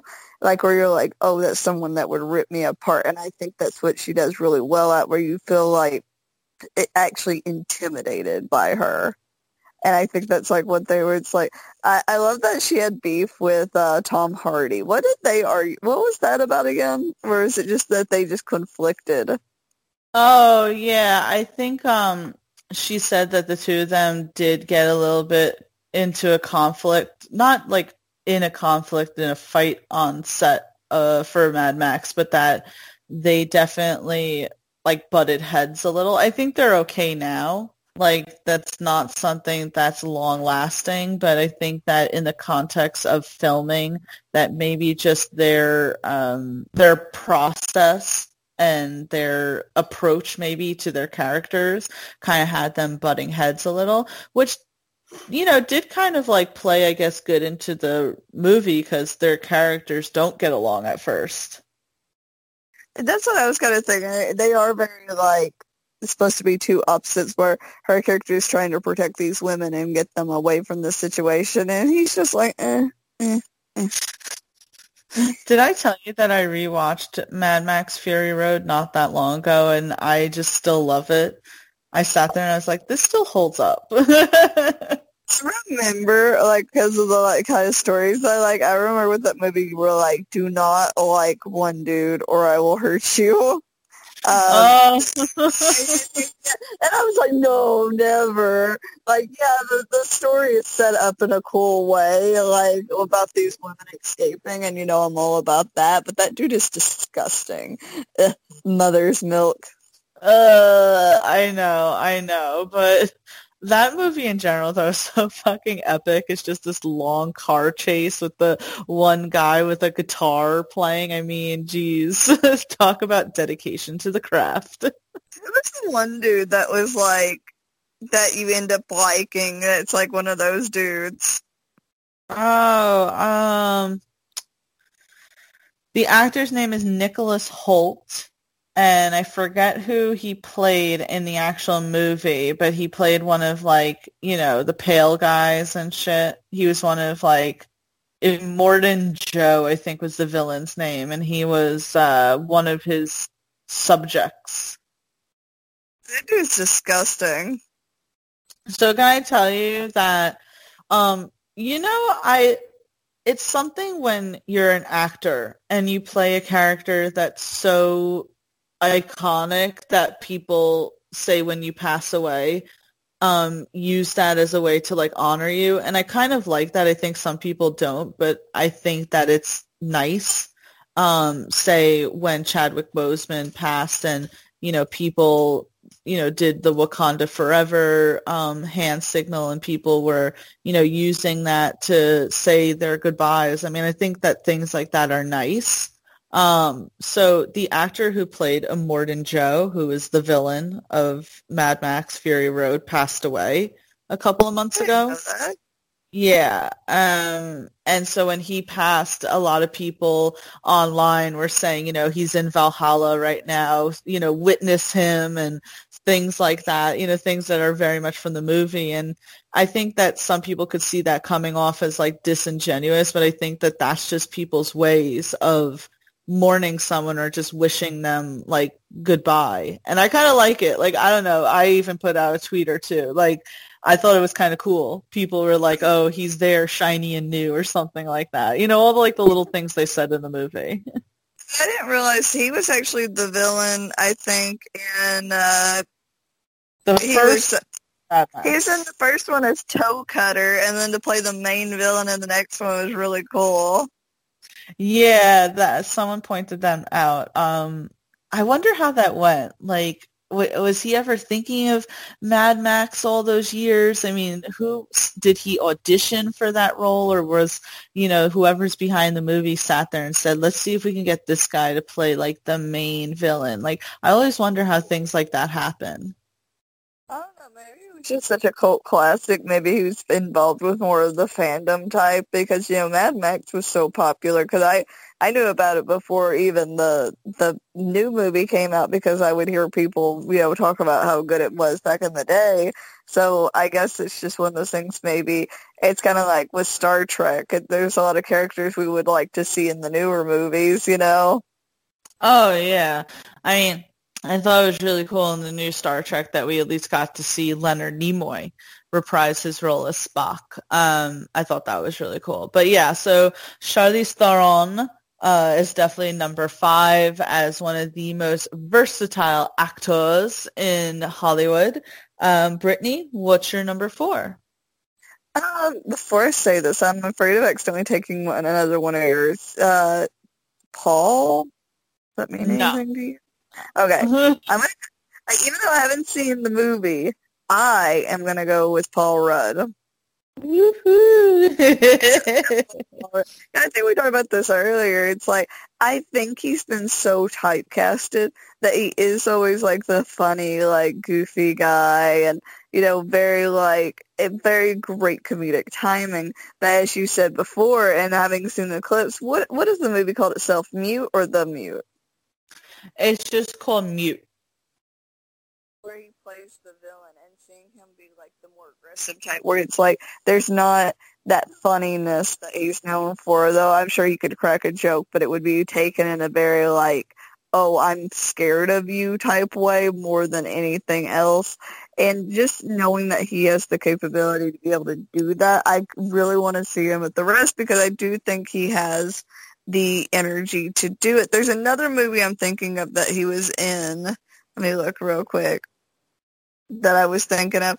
But did we ever see him as being a hero in anything? I mean, Ant-Man. No, I'm saying, but before that, did we ever think he would have been able to play a superhero type? Oh, oh no, that was such a complete shock. I think because it's like we were so used to like all these other uh, oh, I just remember I meant to not do Paul Rudd. I remember I changed, but it's okay. I'm already here. I'm along this path.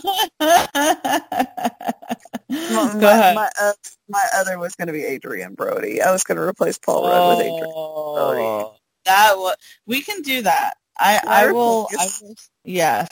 Yeah, I remember I was like, man, I was like, why do I not feel as prepared for this? And I went, oh, I understand now. Okay. No, no, no shade, Paul Rudd. No shade. But we're going to replace you with Adrien Brody right now. I know because I had not seen the movie because I know that it's gonna like traumatize me. But him as like the pianist, which you're the one that told me about that, and you're like, I'm never gonna be able to watch it again because it just rips your heart out. And then also he was in uh, Peaky Blinders mm-hmm. as freaking uh, oh Lucas. I don't remember his last name. No, It- Luke. I'm trying to remember what his last name was, but to see him as a mafia type was so like exhilarating for me because you know I love like the early 1900s like mafia aesthetic. So to see him going from there to also being in King Kong, where uh, he plays the guy, doesn't he? No, King uh, in King Kong, Adrien Brody plays the author that um, Jack Black's character is trying to film, you know, his film on. Like he writes the script. Oh, I'm trying to th- wait on what? In King Kong, 2005's version of King Kong, right? Jack Black's character is filming a movie, which is why he gets them to the yeah. island. And Adrien Brody's character is the script writer. Okay, that's what I was trying to remember because there. I thought in, he was also in Skull Island. No. Mm-mm. Who's the one that flies them there? Skull. I mean, Skull Island was takes place in the 1970s, um, whereas the original King Kong, well, not the original, sorry, the 2005 version takes place in the 30s, but they're not connected at all. oh, Um, Tom Hiddleston. I thought yeah, I knew Tom he was in. King Kong, but I thought it he played the Tom Hiddleston's character. My bad. No. I, I'm the worst because I was looking at it. I, I get a lot of actors confused. My brain gets confused. He's also in Predator. He was also in Splice. He was also in like God. He's like like he plays a little bit of everything. So before, so you know, in modern day, right? We think of actors and we're like Chris Evans, Chris Hemsworth, Paul Rudd, you know, all these great, and they're great actors. But the when in the early 2000s, the actors were Adrien Brody, Jake Gyllenhaal, things like that. Um, and Adrien Brody just gave, I think Adrien Brody's like quote unquote um, uh, rise to fame, his claim to fame, sorry. Adrien Brody's claim to fame was his role in The Pianist, which I watched a few years ago and it fucking broke me. I will never watch it again, but not to say it's a bad movie. It's a phenomenal movie. It's just one of those movies where, you know, we see a lot that takes place during World War II. So I think we've become maybe a little, say, numb to World War II. And when you see the pianist and it's like taking place during World War II times, you sit there and you're like, this is going to be like other war movies. I'm prepared for this. But it's a movie about the Holocaust. And that I don't think is something we see often. And the way it's presented is very real. There's really not a whole lot of like, there's not a whole lot of like music during certain scenes. You know, it just feels very real. It feels too real. Very at- raw. yeah, so but he did a phenomenal job in that role. Um he was in this he was in The Village. He was in this crazy movie called The Jacket. Oh my god, Brittany. I remember I'm looking at his filmography now.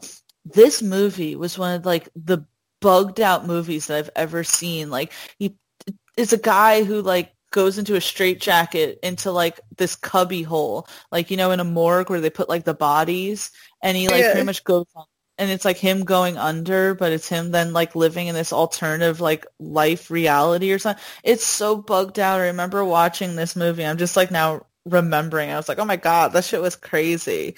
Um, but yeah, so he was in King Kong, which I love the 2005 versions of King Kong. Um, he was in Splice, which I actually like Splice. People didn't, but I did. he was in this. really- he, he like fucks the creature. Yeah, I know it's weird, but like, how old was I when this came out? 2009. I was 19. I don't Yeah, that was right I- up my alley. I just, I just think it was like a brain fuck for people. Yeah. Um, he was in this movie called The Experiment, which was really good. It was essentially a different take on the oh God, what the fuck was it called? The real life experiment where they got people and put them in a simulation like they were in a prison and they took it like way too fucking far. I don't know if you know what I'm talking about. There was like a That real life familiar, but I'm not sure. really quick, there was a real life experiment back in the 70s where they took, say, college student age people and had them in pretty much a school, but some were assigned to be prisoners and some were assigned to be the prison guards and put them out and saw how they reacted in like how do people react in a simulation when they're told what they are? Um, and that was it. It was like a really intense experiment that actually got like cut off after only a few days, even though it was supposed to last, say, like two weeks or something. Um, so, so this movie, The Experiment, was essentially, I think, inspired by that because they were all adults, and he was in it. Forest Whitaker was in it. It was just really good. I'm just saying, I liked it. Um, I'm trying to see what He's so good at also. Peaky Blinders, so like I loved him as Oh, like he was so suave though. I so I love Peaky Blinders in general, but I think the fourth season was particularly good because he played this Italian American gangster, and I wouldn't expect I wouldn't expect that from him. I wasn't expecting that from him, and I thought he did it really well. It's like, oh, Adrien Brody's good at this. And I remember I watched it, I was like, Who is this man? And you're like, It's Adrien Brody and I was like, Oh. he was really he was dangerous and i feel like he was one of the only ones that could go like to you know like with tommy right he always seems to have a plan he always seems to be like one step ahead but i feel like luca was the only one who could surprise him Yes, I think it was Luca, not Lucas. I don't know why I said Lucas. Luca. I may have just scratched the Jon Bernthal. I don't know, too. There's too much going on here. it's all right, Brittany. It's all right. But yes, Adrien Brody definitely um, agree with you. Phenomenal actor, one of the most versatile.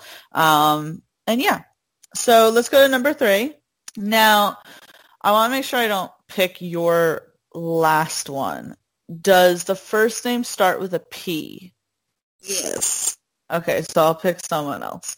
I'm sorry, I'm sorry.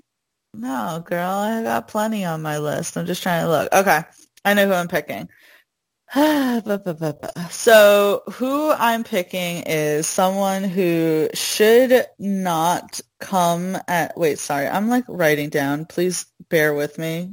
I'm trying to get like my freaking. Okay, who I'm picking.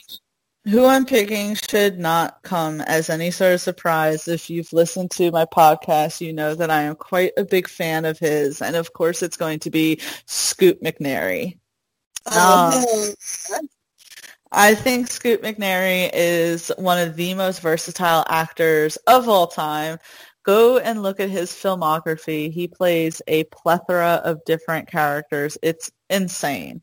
From a nerdy guy as Gordon to a badass coke villain in Sleepless. He also plays Walt in Narcos Mexico. He has the ability to play scary, to play funny, to play serious, to play sweet, to play intellectual, to play douchebag. Um, I mean, to me, I feel as if every role that he has played, every role that I've seen, has been different in some way, if not in a big way, than other roles before. He has a way of like completely making them his own because I would have thought when he was playing Gordon Clark that he could have played a character that would have been one dimensional. Oh, he's a nerd and he really loves computers and he's just really hard work. And it's like, no, he was intricate to you. Like he was like a man that had been pushed to the edge, who still loved his technology but feeling beaten down. He loves his kids, but he feels unfulfilled. You know, watching him grow, watching like, and he was an angry little bastard. I thought he would be kind of like cowardly. No, he was just like a ball of crankiness. He really was. He definitely like as Gordon and *Halt and Catch Fire He was definitely cranky. Um, but I loved it. I love the layers that he brought to a character like that, similar to a character like uh, Walt in Narcos Mexico. To me, what's always so great about that character is I'm a huge fan of Narcos. I'm a huge fan of Narcos Mexico. I think Brittany and I even at some point did a top 10 where we talked about top 10 moments from Narcos and shit. And for the most part, every character in those shows are always based on a real life person. Walt is not. Um, Walt was made up for the show as essentially a He's pretty much, they made him up to be a combination of all the people who were there taking down these narcos at the time, right?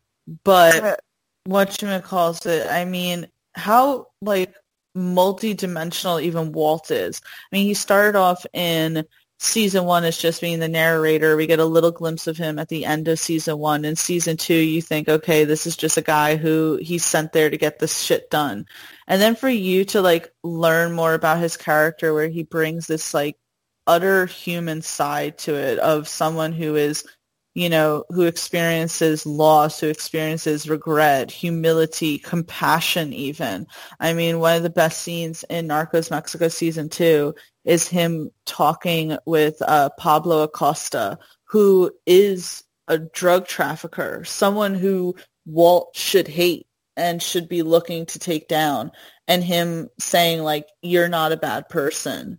You know i'm going to help you. I'm i have to help you. You know it's just so amazing like what he brought to that character. So i love it. Like scoot plays such phenomenal characters. He's so different in everything. Um jesus what did i watch him recently in oh god i watched him recently in the comey report uh, where he played Rod Rosenstein. He played this like Weasley little asshole so well. Um, he was just he's just so good. He was seem like he seemed skeleton almost. Yeah, no, I mean Scoot did such a good job in that role. So my point is that like Scoot just plays these really great characters. He seems to be the type that just really he's a character actor so he goes all in with the roles that he's playing um and I think he's like not afraid to be fucking weird, if that makes sense. Like how he was as Don in Frank, right? He's not afraid to like, you know, he's not wooden or anything like that. And it's just great. I think he's a phenomenal actor. I think he's incredibly versatile. Um, and he can play a lot of things. Like I'm still sitting there waiting for him to be brought back into the Marvel Cinematic Universe. I mean, to be fair, with you, Brittany, and I'll say this before I pass it along to you. I feel like the superhero genres have kind of failed him a little because in Marvel he played that. Also. I'm just saying in Marvel, right? He plays a little character that from a short film that no one, like many people probably even have heard of, right? And then in Batman versus Superman, his fucking role went nowhere. And I'm like, the superhero genre needs to not fail Scoot McNairy. I was gonna say he would not let them down. I feel like he would be someone that could stick with it forever. I mean, he seems like the kind of guy who stays with shows or like franchises. I mean, he was in four seasons of *Halt and Catch Fire*. Um, he's returning for a third season of Narcos Mexico. So I think, you know, he seems like the kind of guy who just likes to work, honestly. yeah, I can dig that. It seems like a dude that just gets lost in his work. I mean, shit, right? It's amazing.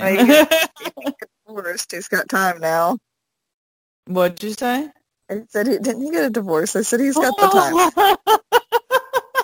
I thought that's what you said, and I was like, Brittany, you're not supposed to say things like that. I know. Uh, I, I but I'm I'm saying uh, having gone through a divorce myself, it's like you do like find yourself going, you know what? I want to just like do something different. I want to just like focus on that for a hot minute. In Brittany's case, one week. Uh, no, what did I say? Uh, it's um, you know what I want to say though, about that? I'm sorry, I love you. Um, I'm dead to me. You're getting it after the show. um, you know, Scoot McNairy was in this 2010 movie, which I think was one of his first movies called Monsters. And what'd you say? Hello? Oh, man. I was, uh, I was losing you for a second there. What? Yeah, I was losing you too. It's like we lost Brittany here. Are you here? I know. It's it keeps saying that the call is poor connection. Oh. Well, that's that Arkansas uh, connection for you.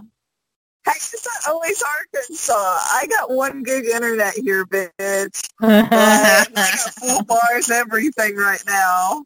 Mm, so do I, girl. So do I. Um, but can you hear me now? Good.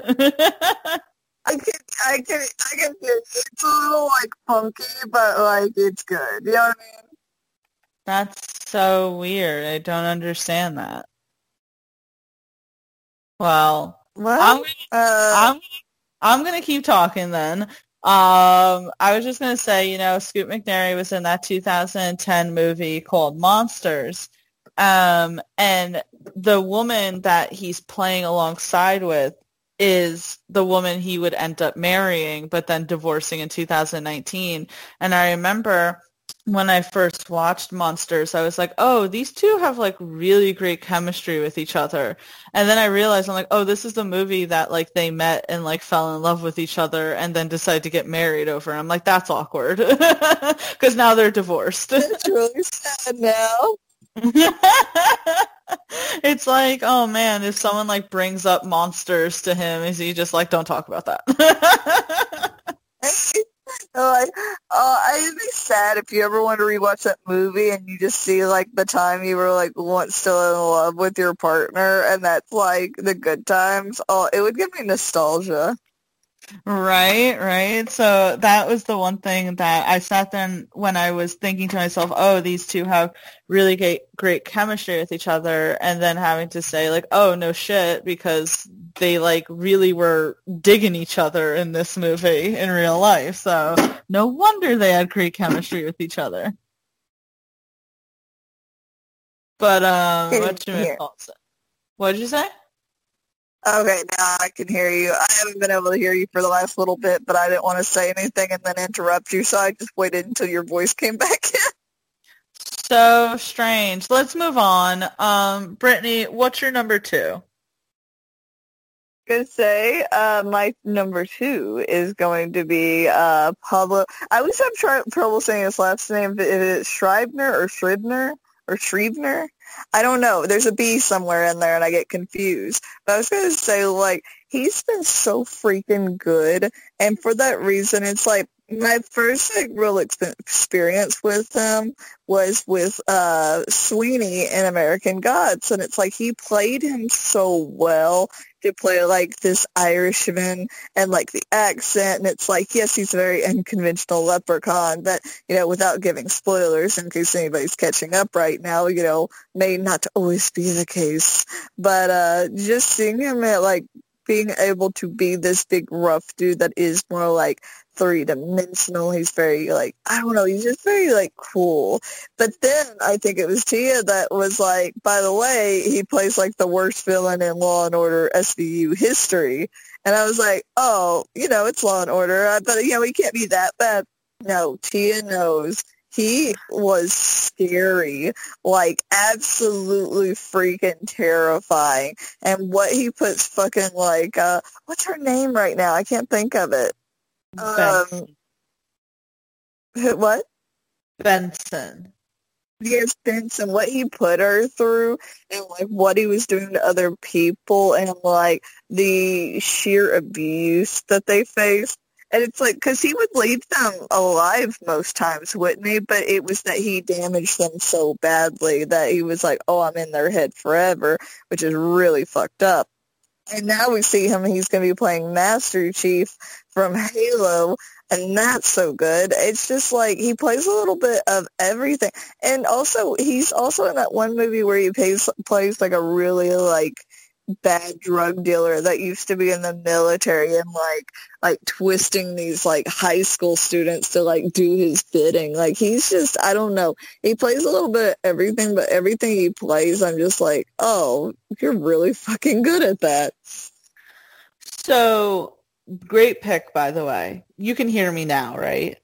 Yeah. Okay. Um my first introduction to Pablo Schreiber was when he played Pornstache in Orange is the New Black, and that's the first oh, time I, I ever saw him. Yeah, and that was the first time I ever saw him in anything, and that's all I thought that that say actor was capable of, right? And then on Netflix, there was this movie called Thumper, which is the one you were just talking about that popped up and it said Pablo Schreiber and I was like, that guy looks familiar. I looked him up and I was like, oh my God, that's the same guy who plays Pornstache. And I was like, how, what, this guy playing this guy? But then I watched Thumper and uh, the movie itself, it had like, the ending was like terrible. It had way too long of an ending, but he played this such dangerous character that I was like, I can't believe the same guy who played Pornstache played this dude. So then I saw him in that. I've seen him in 13 Hours, which is great. He plays a soldier. Um, watching him in uh, Den of Thieves was awesome.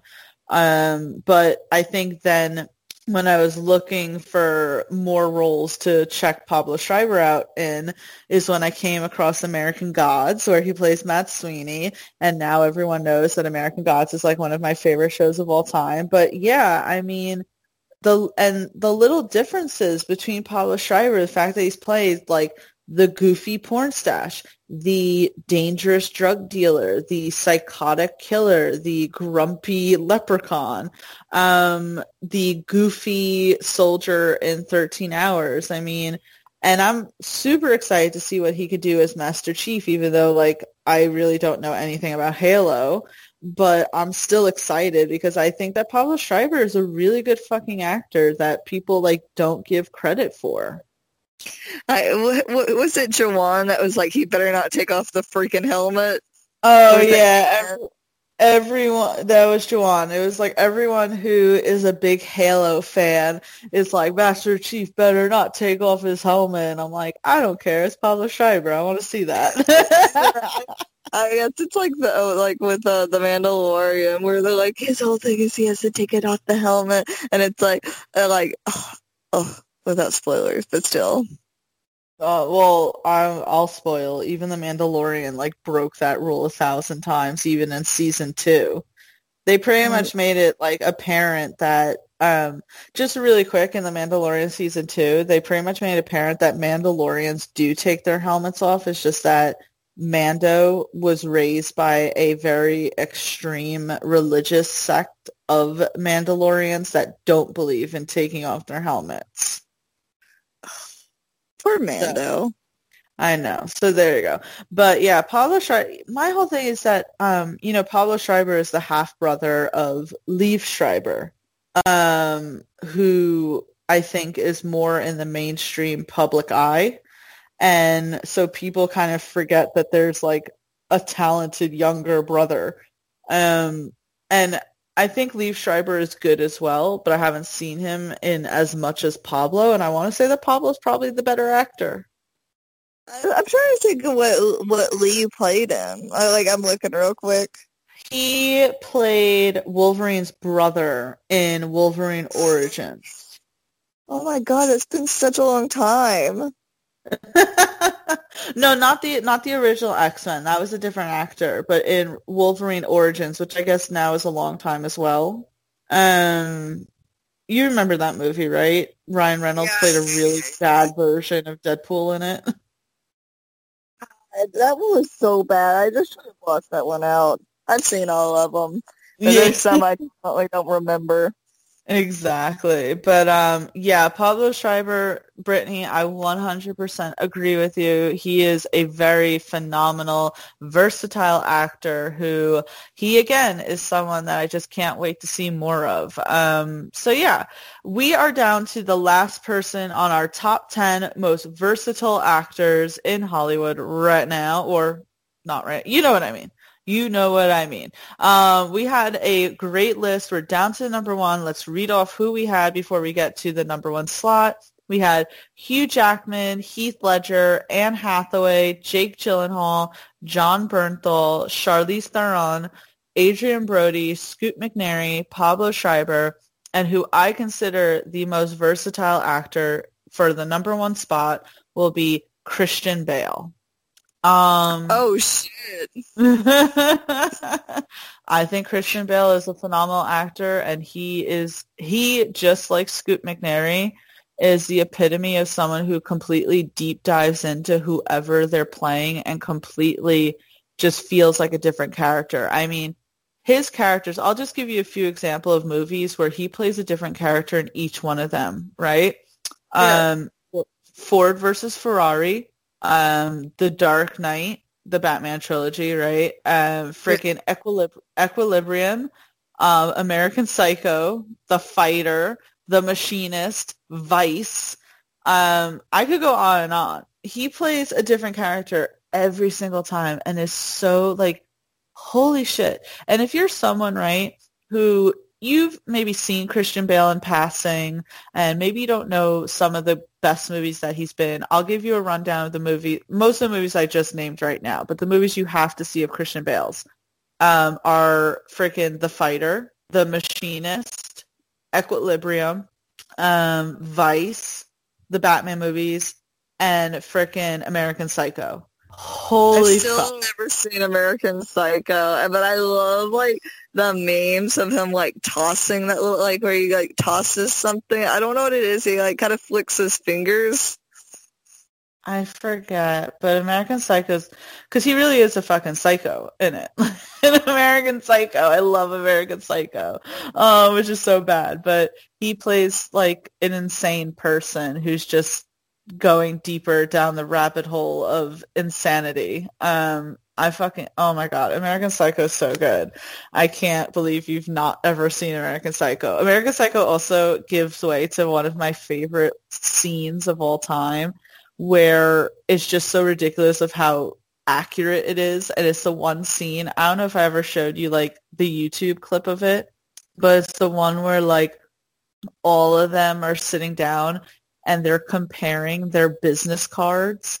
And mind you, all of their business cards just look the same, but they're like, oh, look at the texture of that one. Look at the font of that one. You know, like, oh, mine's better. This is what mine says of me. You know, like, look at my business card. It's just so oh like, my gosh. But um, no, Christian Bale is scary in that one. I mean, insane in American Psycho because he like kills people. Um, but then you have uh, roles like the fighter and the machinist where he drops like a shit ton of weight just to play the role. Um, or you have Vice, where he's literally playing Dick Cheney, and he's unrecognizable because of all the makeup that's on him. But the performance that he did in Vice was just scary good. Um, and I loved him. To me, he's still my Batman. He's still my Bruce Wayne. Um, and yeah, I just think he's a phenomenal actor. I think he can just do it all. He can transform himself.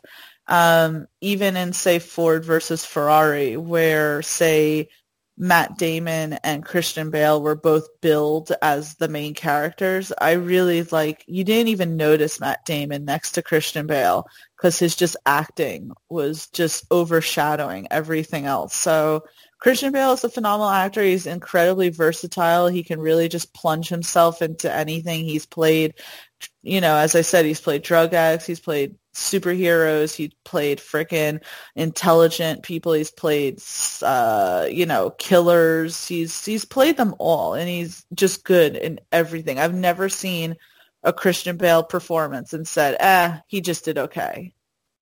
I think it's like he's the type that if you ever see him in a movie that's not good, you can definitely say like it's the writing and not him because whatever he does, he throws himself so hard, wholeheartedly into it that you know that it's not from lack of effort on his part. Like I would rarely ever say like if I saw him in something where I didn't care for the movie, I would still feel like, well, at least he was great. Because I think that Christian Bale is really picky about the roles that he decides to take. Um, it, I think that he thinks if he can't throw himself fully into it, then it's not worth doing, which is why I think that he must have been really impressed with Taika Waititi's script or at least his pitch for Thor Love and Thunder that he even agreed to be in it. Because I think a lot of people prior to that announcement thought that the MCU would be something that was like, say, beneath um, Christian Bale. And now that he's going to be in this, which it's like, we know Ragnarok, very colorful, very bright, very, you know, fun. Um, and so we assume that Love and Thunder is going to be somewhat similar. And for Christian Bale to like sign up for that, he had to have been like, oh, I'm super impressed with what I got here. And let's see, you know, and not to just like beef on like DC and everything. I just had this thing recently where I that was something I enjoyed about uh like with Ragnarok where it is brighter, but some of the DC stuff that's coming out, I feel like I need to bring a flashlight to watch it because that was sort of like with the Suicide Squad, uh, the new one coming out, people were like, oh, it's so great, and it does look great, but it's almost like there's a dark filter put on everything, and it was like, uh, I there was like one still that people were like, oh, this looks great, and somebody did like an HD lightened version. I was like, oh my god, I can see so much better. I actually know what's going on now. I think I've also said that um, numerous times to people where I expressed that to me, it does look so dark. And it's like, I'm not talking, I think that's the thing that, and again, not to like shit on DC because it's fine if you're a DC fan. And I was a big DC fan before the current DCEU. I mean, I loved Christian uh, Christopher Nolan's Batman trilogy, right? But it's like I think people think that when MCU fans say, "Oh, DC's too dark," they're thinking subject matter. And it's like, no, no, no, no. I'm not talking about the subject matter. I'm talking about it literally is so dark I can't fucking see anything. And to me that shows that they don't have a good budget because they can't show like all right i'll give you an example okay? And this really isn't a spoiler. Wonder woman 1984 just came out. The entire movie was bright as hell which was great for seeing you know? And then at the very end diana has to battle against cheetah which is essentially christian kristen wiig um, looking like a humanoid cheetah you know yeah. and can and conveniently, that's the only scene that's filmed in the dark because obviously the CGI wasn't that great for Cheetah. And it's like, to me, they're purposely making these things dark and impossible to see because their graphics and CGI aren't that great.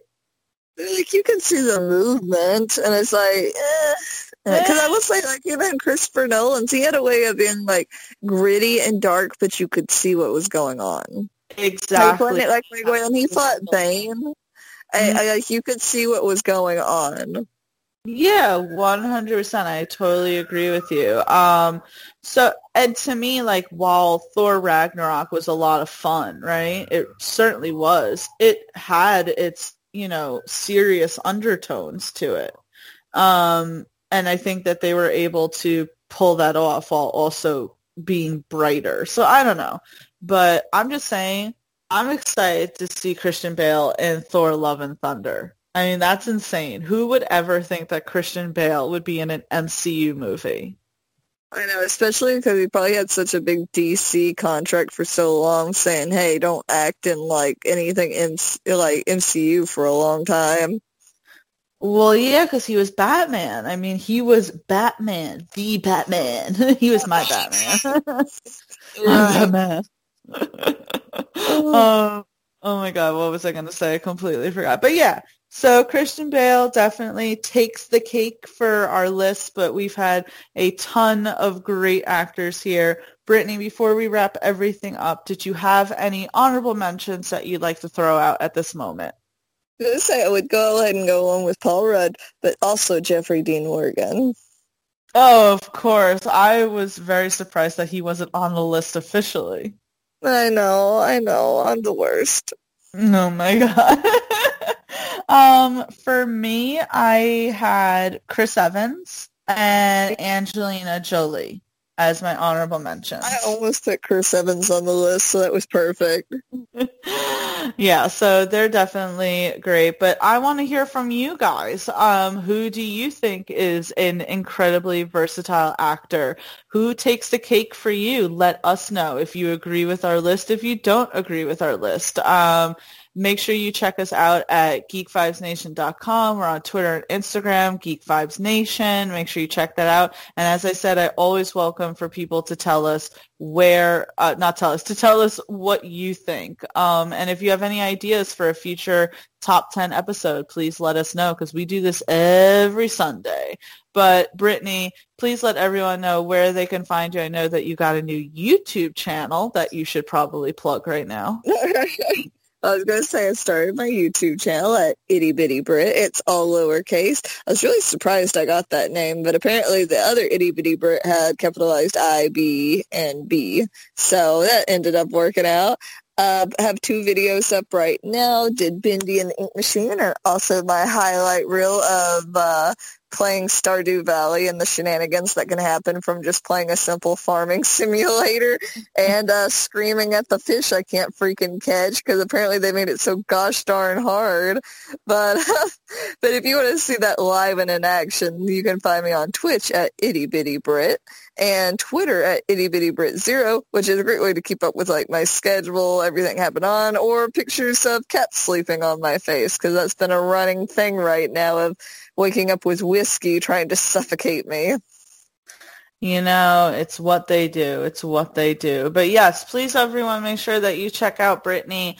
Um, that's really exciting. I know that it's only going to grow uh, further and I'm just super excited and proud of you. But um, also I wanted to mention that yesterday we did on the Geek Vibes podcast YouTube channel, we did a massive collaboration with a ton of other geek outlets such as Geekly Good, Scene and Nerd, the Nerd Rage podcast, the Main Damie, uh, the Goat podcast. Um, shit, I'm trying to think who else is there because there were so many fucking people. Oh, uh, kind of nerdy girls and kind of nerdy dudes. Um, it was just this amazing collaboration where we talked about the first two episodes of WandaVision. And it was so cool.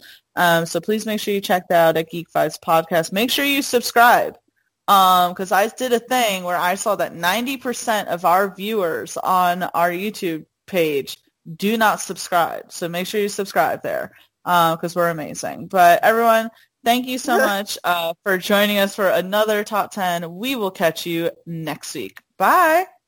Bye.